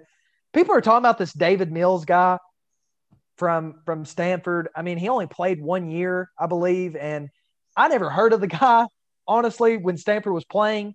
So I'm not going to really take too much of that. And then you know there have been some people trying to tell me that you know some scouts trying to make Kellen Mond into a good quarterback, but I've watched enough Kellen Mond. I've yeah. watched enough of the robotics that he possesses so I'm not going to say that Kellen Mond's going to be good. I would probably say if I had to pick somebody, I would say Kyle Trask, but I don't feel very confident that he's going to be very good either, unless again, you know, the thing with Dak Prescott is he walked into a really good situation. He did. You know, they had a, a great offensive line at that point. They had Ezekiel Elliott, who was a rookie at the time, but still, we we all thought Ezekiel Elliott was going to be pretty good, and he had one of the best rookie seasons as a running back ever. Um, and you know, Dez Bryant was on the team. They had some weapons, Jason Witten. So he walked into a really good situation. So if Trask does walk into some situation where he has talent around him, he has a decent enough coach, he has some stuff going for him, then yeah, I think that he could be productive enough to be maybe a starter and give himself an opportunity. But other than that, I don't really see much else. It's crazy to me how far Jamie Newman has fallen off, Nick. like, I, mean, I, I wasn't high on him in the first place. Like, he wasn't very good, in my opinion, at Wake Forest. But still, I mean, was there not like Heisman talk surrounding this guy at the beginning yeah, of the year, like the breakout player of the year? That was coming from Georgia fans who okay, uh, maybe maybe that's where I was hearing it from. First, yeah, one quarterback that is interesting to me. I don't, I don't know if he'll be drafted or not. He could get drafted really late. Shane Buechele from SMU. He's if he started his career off at Texas. Um, he wasn't spectacular, but it is worth noting that he has completed 60% of his passes in every single year that he has played. In his last two years, uh, in 2019, he threw for 34 touchdowns, 10 interceptions, and nearly 4,000 yards. Last year in a shortened season, still threw for over 3,000 yards, 23 touchdowns. You know, SMU obviously a very high tempo offense. We've Sonny Dykes still their coach down there at SMU. You know, usually we haven't seen those quarterbacks translate into starters, but this it screams like a guy to me that could be a career backup, a journeyman. And hey, if the right situation occurs, you know, I'm thinking like all like a Tony Romo situation, right? You know, comes in. You never know. Like that, I just I, I have a feeling looking through this list that that Buechele could be around a while, just as one of those guys that is able to be on a roster. So that's a, a name to watch. Also, just kind of throwing out there, Sam Ehlinger um, the only reason I say Sam Ehlinger as well, just because apparently he's had, uh, I, meant, I may have mentioned this earlier when talking about the interviews. He's had really good interviews. Like teams have really liked him, how he handles himself. Obviously, talent wise, eh, maybe not that good, but Felipe Franks ahead of him because yeah, yeah, which is interesting to me. But yeah, the, the later list this year though, right? The later list is kind of interesting, but uh, and then Ian, I don't even know why Ian Book's on this list. He's terrible. Ian Book. Oh man, Ian Book would have been better off playing like tight end. like honestly, I don't know if the kid could catch, but he's gonna have no. Very fortunate goes to Notre Dame, who is perennially overrated. Uh, always are, always are. All right, Nick, we're gonna move on. We got to move to the uh, defense. We got to move a little bit quicker. Running out of time. Like I said, we wanted to spend more time on the offense, anyways, just because of this loaded receiver draft. The quarterbacks is the talk. Running backs is fun as well. Uh, but let's shift over to the defense. Mainly, uh, let's look at the defensive line first, Nick. Really, it's interesting because there's no, you know, there's no Chase Young this year, right? There's no absolute solidified top five, top three pick that's going to be a stud.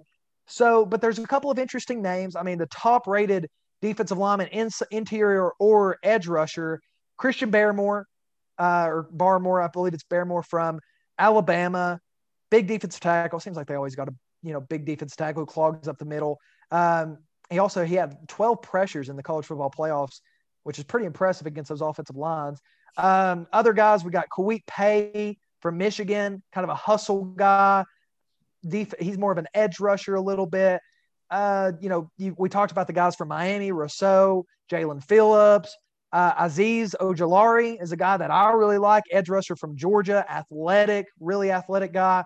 Uh, any guys that stand out to you, Nick, when just looking at potential, you know, first round picks, uh, and even throwing in some teams that need edge rushers like your, you know, Tennessee Titans have been mocked mocked to potentially take another uh, edge rusher, another guy to get to the quarterback, something they struggled with last year. Any guys, like I said, that stand out to you? Right. I mean, this is it's kind of baffling that you don't we don't have an elite pass rusher because that's such that's yeah. by far I think at this point in time the most important position on defense because obviously you got your secondary, but it's so imperative to be able to get pressure on the quarterback. Um, and just looking at these guys uh, that are on the defensive side, of course, I've really paid a lot of attention to Ojulari because for a long time it seemed like that's where the Titans would go, but obviously when they got Bud Dupree from the Steelers it, that seemed like that the need for an edge rusher, at least in the first round, kind of went out the window. And yeah, I, I think the one player here that really uh, stands out to me is Gregory Rousseau from Miami. You know, he had 16 sacks his freshman year, and you know, and and, that, and not even in the NFL is impressive, right? Because that's a sack a game. But again, remember this is in college where you're only playing 12, 13 games, so you're getting over a sack a game. And That's insane. 16? Yeah. My goodness, man. And it's not like, I mean, you're playing pretty good teams in ACC. It's not like the competition's super low. Like you're going up against at least decent offensive linemen. Plus, Miami, it's like their perennial defense. Like Jaelan Phillips is a guy, another guy. So I guess it helped having a another edge rusher, but kind of crazy, man. 16 sacks. Wow. Right. You know, it's kind of interesting that they have Barmore as number 12. They, they kind of throw some shade on them here on PFF. They say they put up zero pressures against the likes of Tennessee and Florida this past season. It almost feels like it's a bit of an insult, but yeah. yeah well, a little bit. I guess, I mean, eh, they still have him as the highest ranked guy. So, I mean, he'll take that, right? Yeah. Right. Um, which, which guy do you think? So, you think Rousseau could maybe have the immediate impact? Because I think that's what you got to look at for a pass rusher, right? Is, is just that guy that's going to have just an immediate impact, a guy that's going to be an immediate threat uh, to wreck an offensive line. Again, Chase Young is not the best comparison because he had so much higher expectations than any of these guys. Like this, we talked about Chase Young as being one of the great, you know, defensive ends by the by the time it's over, like he's going to be. And I still think there's potential for that as he had a pretty solid rookie season. But is Rousseau that guy that could be the game wrecker right off right off the bat? Potentially, although another guy too that really catches my eye is Jayson uh, Oweh from Penn State. Yeah. I mean, 6'5, 252. So a very lean guy. He said he only started um, playing in 2016. So he's very young, has a lot to learn about Crazy. the game, which just seems to be the type of guys, especially at a position like defensive end, that seem to go out there and really make a big splash. And it's all, as you said, it's all about what you can do from the start because, you know, those positions don't they you don't have as long of a shelf life as compared to quarterbacks. So um, I, I, think I really like Rousseau Oweh. Ojulari is another guy I really like. Yeah, it's kind of interesting they have Kwity Paye as the top edge rusher. He is kind of big, 6'4, 272. So I, it feels like that you would keep him more down on the line because it feels like as an edge rusher, I want a guy who's either can get down in a stance at defensive end or you can bring him out as an outside linebacker. So I feel like I'd like some like an Oweh, for example, because I feel like it'd be more um, flexible and Ojulari as well at 240. You can bring him back onto the linebacker as well. So I think that has to also factor into consideration for these teams as well when they're choosing their edge rushers. Absolutely. I saw Kwity Paye. I mean, a sub 6.5 second three cone, and he also benched 36 reps. So, I mean, he's uh, talk about athleticism. That's pretty impressive. I mean, yeah, uh, not definitely not taken away from that. Um, so yeah, like I said, it's it is kind of interesting. The pass rushers, it, it's very balanced as well. Like I've seen different stuff. I've seen Rousseau going as the top edge rusher. I've seen him in some mock drafts as maybe even going in the second round, mid second round. I've even seen so it's going to be really interesting. And like like we've kind of already talked about, like really important position. And I think a lot of teams in the later rounds could use a kind of solidified edge rusher. I mean, just looking, I, I think the Bills wouldn't hurt to get them a pass rusher there at the uh, at the end of the first round. Uh, the Ravens, who lost some of their defensive talent, might not be a bad idea unless they take a receiver. They do have two first round picks, so that'll help as they uh, got their Kansas City's first round pick this year, trading Orlando Brown. So uh, just a couple of teams to maybe keep eyes on there later in the first round uh, to potentially make a move. Linebackers, Nick, yeah, no, not great when you you get past Micah Parsons, right? So, uh, and, and and honestly, I also have Kyle Pitts, right? Um, and and the wide receivers and the quarterbacks. He, he might be the single most talented play. He's probably the most talented defensive player in this draft. Just really, okay. Yeah. I mean, he just he can do everything. I mean, he can you, he can be your run blitzer. He can be a guy who can get to the quarterback. He can also play coverage. He he can do a little bit of everything. And you know, we didn't get to see him play last year, but I remember him uh, playing for Penn State against Memphis in that Cotton Bowl and throughout that year, and just he is everywhere on the field. Kind of reminds me a little bit of Isaiah Simmons, mm. which I think really just demonstrates what he is able to do on that side of the ball. So. Uh, uh, definitely, it's going to be interesting where he lands. Of course, I think a lot of it happens will depend on what happens with the quarterbacks and receivers, and if there's a run on those positions, because he could fall a little bit just because of that. But when teams are ready to start picking the defensive side, of course, I would imagine your Cowboys are going to be amongst the first team to take someone on the defensive side. I mean, the Panthers Absolutely. might be someone who takes uh, someone takes a chance on a defensive player first. And, and that's going to be interesting too. This whole like linebackers versus cornerbacks uh, thing too. Do you take Micah Parsons or do you take uh, Patrick Surtain with that first overall defensive pick? Especially like if you're the Cowboys, for example, and you're sitting there at 10 and the, all nine teams above you take an offensive player and you have your choice of any defensive player in the in the draft, do you would you rather want your Cowboys to take a linebacker uh, with Michael Parsons or take the cornerback with Surtain? I would probably say cornerback just because I still have a little bit of faith that you know Vander Esch and, and Jaylon Smith will be at least back to back to their 2018 form where they were really good. Like past couple of years, 2019 took a step back last year, brutal. I mean, Jaylon Smith was terrible. Vander Esch was hurt. So, uh, and you know, I mean, Sean Lee just retired as well. So maybe Parsons would be a good move. I do think that, like, my thing with a corner is you always need secondary guys, right? You do. You always need guys in the secondary who can at least somewhat cover, somewhat do their job. But man, you don't hear a lot of corners making an immediate impact right off the bat, right? It just doesn't seem like that tends to happen very often unless you just get really lucky with an unbelievable talent like Jalen Ramsey, who kind of came in, was a stud from the get go. But like, I mean, look at last year's draft. Jeffrey, Jeffrey Okudah, the, the top rated corner, the top picked corner. I mean, did we even hear, did you hear his name even once this season, Nick, over in Detroit? Like, I don't think I heard about him at all.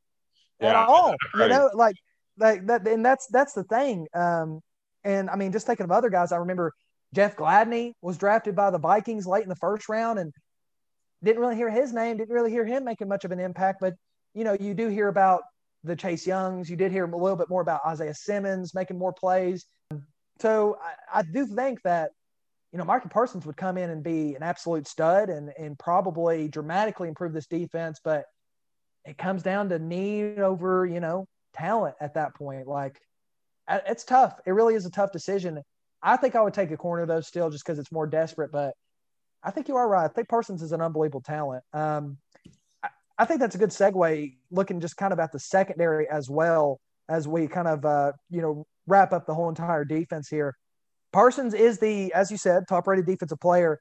Surtain, let's look at the corners for a minute since we we kind of brought him up because it's also been a little bit of uh, back and forth between mainly three guys corner wise. I want to talk about a safety who's also a stud over in TCU but um, you've had, you know, Caleb Farley, Jaycee Horn, and Patrick Surtain kind of in debate uh, over whether which cornerback should get taken first. Surtain kind of looks like the favorite at this point, Nick, especially with Caleb Farley. He had uh, surgery over the offseason, had to uh, repair an injury. So there were a little bit concerns there, not much. But then, of course, he just contracted COVID as well. So uh, not getting to do maybe as much meetings and stuff like that leading up. I believe it was earlier this week, so probably didn't miss much, but still is not going to be able to attend the draft.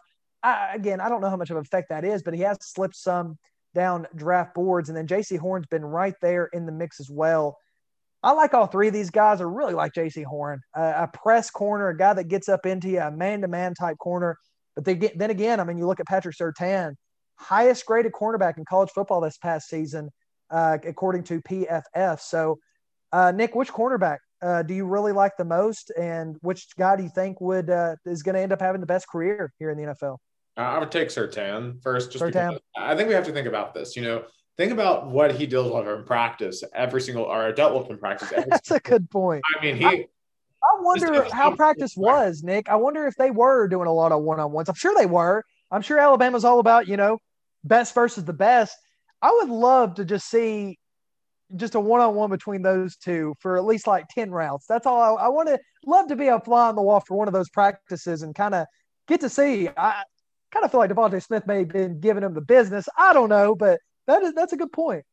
Right. And I and even despite that, you know, he he turned out to be a very disciplined, a very good uh defensive back. And that's kind of my concern of Jaycee Horn, right? He's a very aggressive pressman cornerback, but yep. he still got flagged five separate times for defensive pass interference.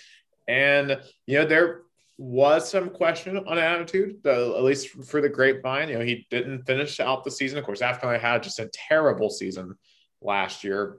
But, I mean, he is aggressive. He is uh, a dog for this that you would want on your defense.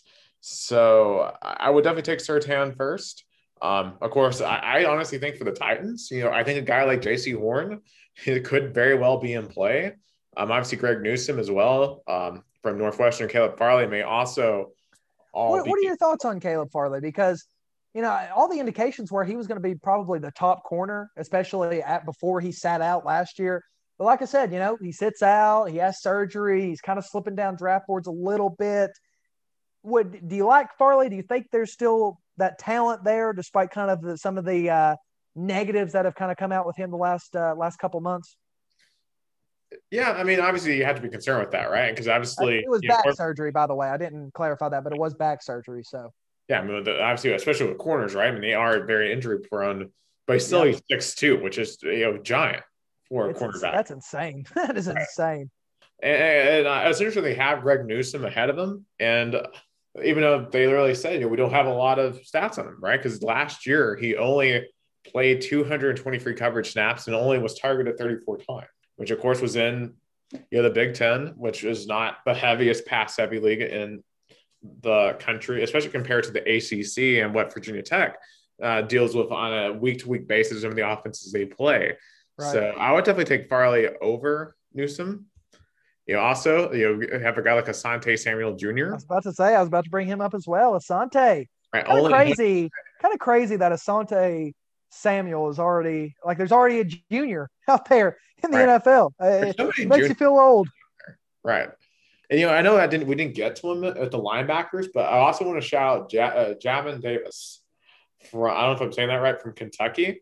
He tied the record for the highest vertical jump ever recorded an off-ball linebacker, and wow. I think he had like 90 tackles last year. I saw that stat earlier. Um, it's all over the field, and I, I think he certainly could be uh, an undervalued pick there at somewhere in the second or third round for someone, and um, have an impact uh, in the rotation for someone. Absolutely. I, I forgot to to mention we got to talk about some of these uh, steals uh, here on the defensive side as well. Another guy that I think has been kind of overlooked since we're talking about that. I'm going to move back to the secondary a little bit. What about Jevon Holland from Oregon? Uh, this guy was a, a, high on a lot of draft boards. He's kind of slipped up a little bit as well. He's a guy that kind of played a little bit of safety and corner. Uh, he started out as a safety. He's moved a little bit to corner, switching to the slot a little bit. So he's another guy that I think has slipped up to maybe uh, you know a second round, early third round pick who could be a real steal because I think he's an absolute uh, stud as well. So uh, another guy that is going to be pretty good. And then you know speaking of safety, since we you know we talked about the corners, I you know my opinion, I I like Surtain as well. If I'm picking at 10 like Dallas is and all three corners are on the board and you know you got to take one of those guys I would take Surtain because you mentioned you know Farley 6'2 Surtain 6'2 as well it's just crazy how big these guys are and such an advantage that they can, you know, cover some of the fastest guys in college football and still be able to have that size and athleticism as well is kind of crazy. But, you know, I, I like Jaycee Horn, like you said, it depends if you want that aggressive corner because he's going to get probably burnt at times being over aggressive. He's going to get penalties. So you're right on that one. What about Tre'von Moehrig from TCU? This guy, another six-two just athletic freak. What was really crazy is he led all of safeties and pass breakups each of the past two seasons. Not just, you know, this past year, each of the past two seasons, he has been leading safeties and breakups. So that just shows, I feel like, coverage wise, guarding these athletic tight ends. We talk about all these great tight ends and how much uh, more of an emphasis that is a vertical tight end who can get down the field you're going to need a guy like Moehrig to uh, to kind of slow them down. What are your thoughts on the, the uh, safeties? As well, that that's going to test your coverage abilities as well. Absolutely, no doubt about that. Uh, so that's definitely another guy to look at. Uh, other safeties, uh, uh, you know, just looking at the PFF rankings, the next ranked guy, you have Moehrig at 16. Next is Elijah Molden at 35. So a little bit of a drop off. but you know, we also have Richie Grant, who, by the way, Josh Heupel getting a getting a defensive player in the draft. How about that?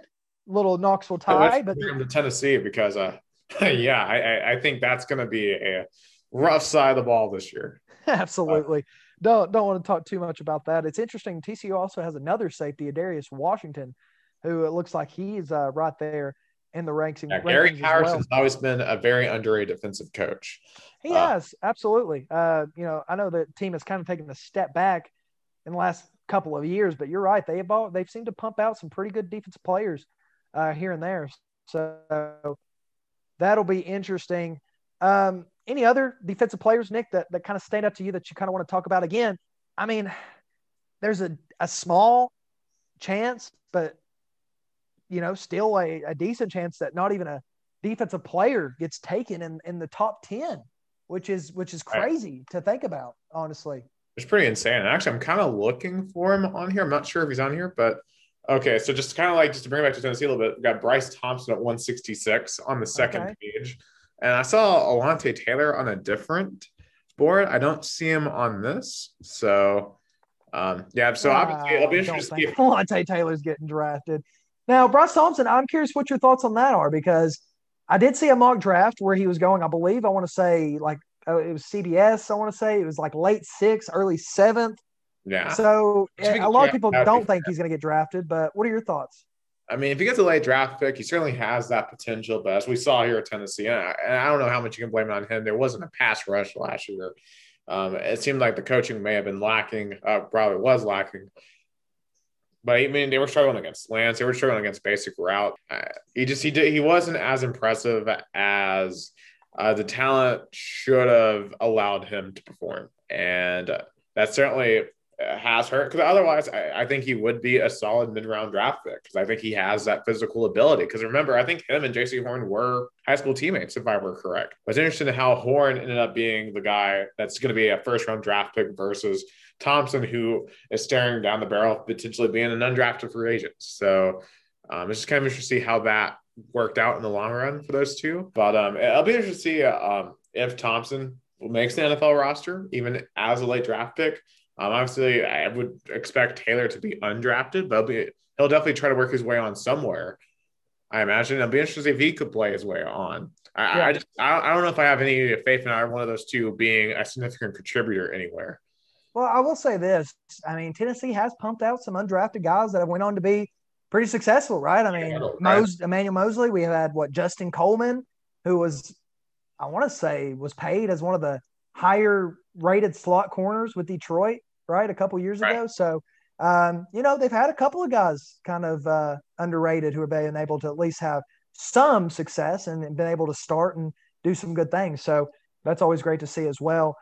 Uh, Nick, man, we've run through just about every position. We, we've talked a lot about breaking down just these players, some of the expectations, some of the things, some of our thoughts on this. Yeah. I think the best way to, to kind of wrap up this draft podcast here, Nick, is let's just go through some of the big names that are going to be here in the top 10 since of course tomorrow is thursday and we're going to really focus on the first round here you know let's go through some of these guys and i'm just going to name a player you tell me where he ends up uh, and, and, where you think each guy's going to kind of go and if it's going to be a good fit or not what do you think all right let's do it all righty Trevor Lawrence. I'm kidding. He's he's going to Jacksonville. He's got, it's it's funny that like Jacksonville, you know, Urban Meyer gets asked about it. He still tries to dance around it like he's not drafting Trevor Lawrence. Like, oh, we have to, you know, make sure to really hit on this draft. We have to really assess everything. It's like, come on, bro. We know. We all know. Just go ahead and lock it in. I'm gonna miss him on Big Noon. I am gonna miss him on Big Noon because honestly, I, I really think by the end of last year, the Fox's pregame show was better than College Game Day just in terms of analysis and stuff like that. But I agree. Um, no, we see what he can do as coach. And I don't know how well that duo is going to work together, to be honest. You know, how, how will Urban Meyer's offense translate to the pro game? How will Trevor Lawrence? Because there has been questions on whether or not uh, Lawrence is 100% mentally in it.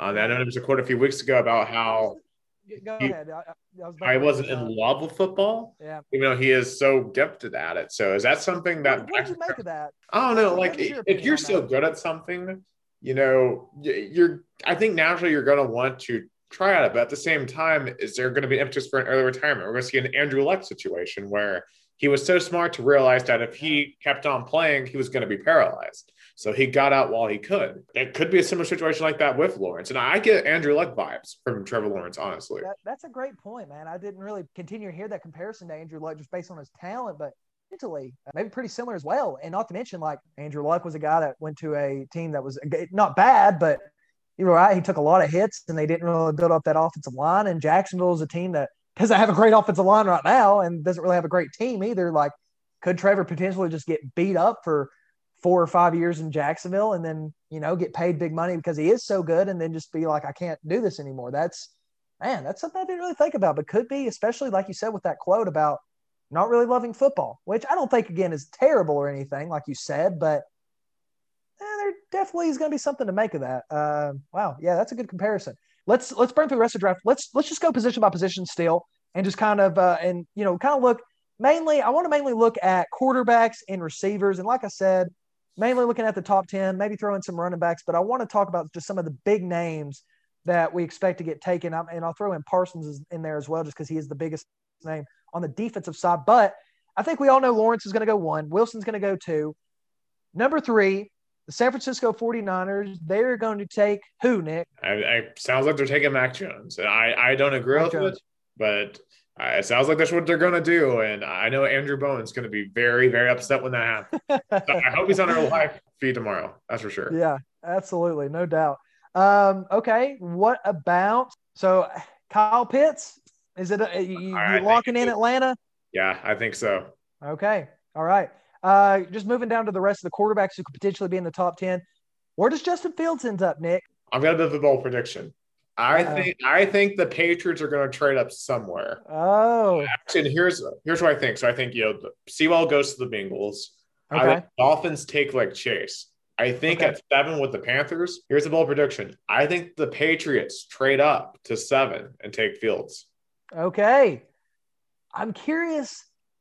You, you mean the Lions? I believe have the seventh pick, correct? And I think it's oh, right, the Lions got the seventh pick. So. Yes, but still, I mean, the Lions have talked about trading back, so that's very big possibility. Could be the Lions. I'm curious, like, what would Detroit, what would their asking price be for that seventh pick? Like, would they want? Obviously, they trade back and take that pick, but would they want another first round pick? Would they want more second? That's going to be interesting as well as the asking price. But okay, the Patriots trading up, man. Fields in New England. What initial thoughts? I mean, it would be a, a very interesting landing spot. I mean, obviously, you've got Cam Newton who could serve as a mentor to Justin Fields, even though Fields yep. isn't as big as Newton. They have some similar uh, attributes. So I'm sure there's a lot there that they uh, could bounce off of each other with. And I think eventually Fields would take over for Cam Newton because I just, I, am not convinced Cam Newton can ever return to his MVP uh, type season. I, I was, I was pretty surprised that they signed him, honestly, and they paid him a lot more money. It just, felt like a questionable decision, like you said, with his health and everything. All right, uh, moving quickly here. DeVonta Smith. Where does DeVonta Smith end up? Well, I definitely think he could end. All right, I'm trying to think. So I, I could see the Lions taking him there It's uh, at seven if they don't trade back. Yeah, because okay. I think I meant to that. Top, top seven. Panthers would trade out of eight for. Okay, so Panthers trade out eight, getting yeah for the Patriots. Patriots get Fields. All right, and I think that would be. I don't, I, I kind of feel like Detroit could still take a quarterback too right there at seven. They're a really interesting team. What about Jalen? Go ahead. Yeah, that's to say, well, Broncos are at nine, and I think they take a quarterback. So if just if Justin Fields falls to them, I think they take Fields.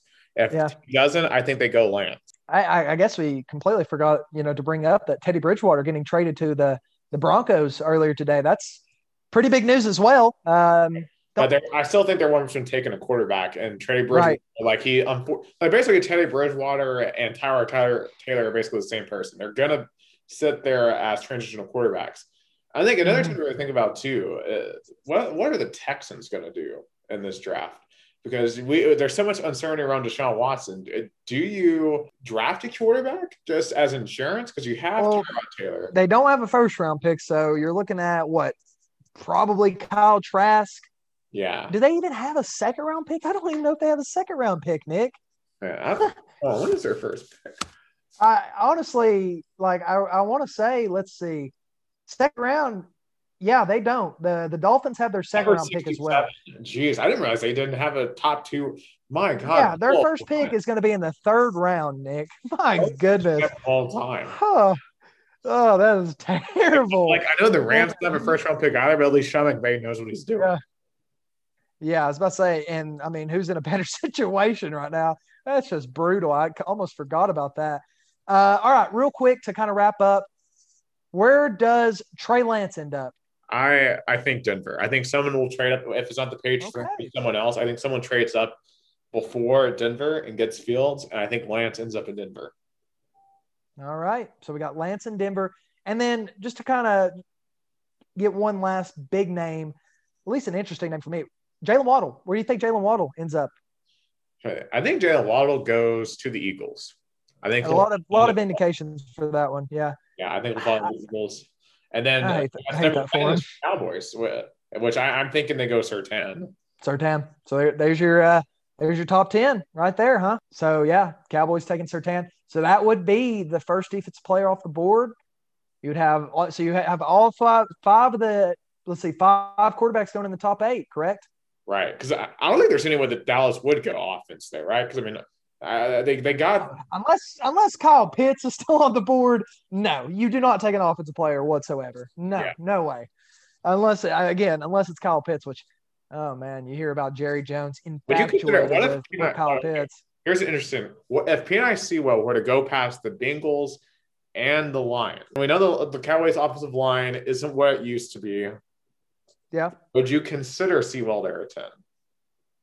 I've thought about that. I've seen some mock drafts where they've actually, uh, especially super early, where they had the Cowboys taking an offensive lineman because you're right. I mean, Tyron Smith can't stay healthy anymore, man. You know, La'el Collins is good, but he's coming off a torn ACL as well, where he missed the whole season. Like they just, they are, and they're thin. They're obviously thin. So I don't think it would be a terrible idea, especially if Sewell did fall.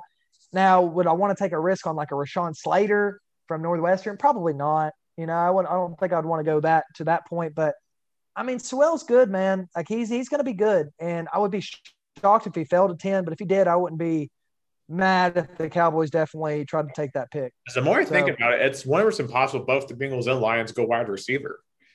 Like that's yeah, no, I mean you're probably right. And man, I'm just thinking like if all these trades that could potentially happen this this draft's gonna be crazy. It's gonna be crazy. I still think, be, I, I still think wait. really it would be a mistake if the Bengals don't go with Sewell. Uh, I'm a yeah, I agree. on that hill.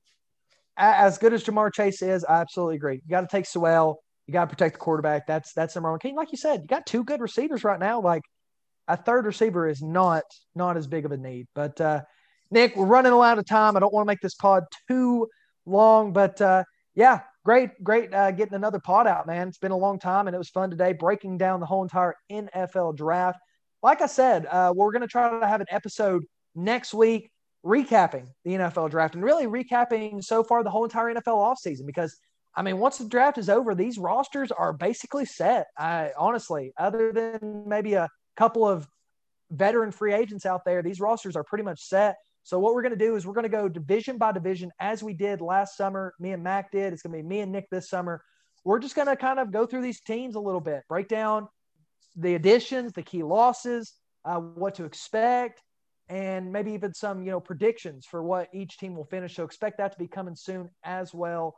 I'll be really excited about that, uh, breaking down some of these teams and some of these draft picks and everything even more. But that is going to be all the time we have for today. Thanks for listening. As always, uh, go check us out Monday, Wednesdays, and Fridays, seven through seven to eight. Rock Solid Sports on WTK ninety point three. The Rock. Go give us a list. Go show us some support, and always go check out our sponsors, Fieldhouse Social, uh, fieldhousesocial.com. Nick, it was a pleasure. Thank you for joining me. My name, as always, Draven Fine. We'll be seeing you guys very soon. Thanks again for listening. And don't Another forget episode of uh, Cover Four. Go ahead, Nick. And during the first round as well, we plan on being live for most of it. Yes, I almost uh, forgot about that. Yes. Tune into our Facebook. Uh, we'll be giving our live reactions. It should be a good time. There's probably a lot of trash talk in that stream. so tune in. Absolutely. Again, thanks for listening, and we'll see you guys next week.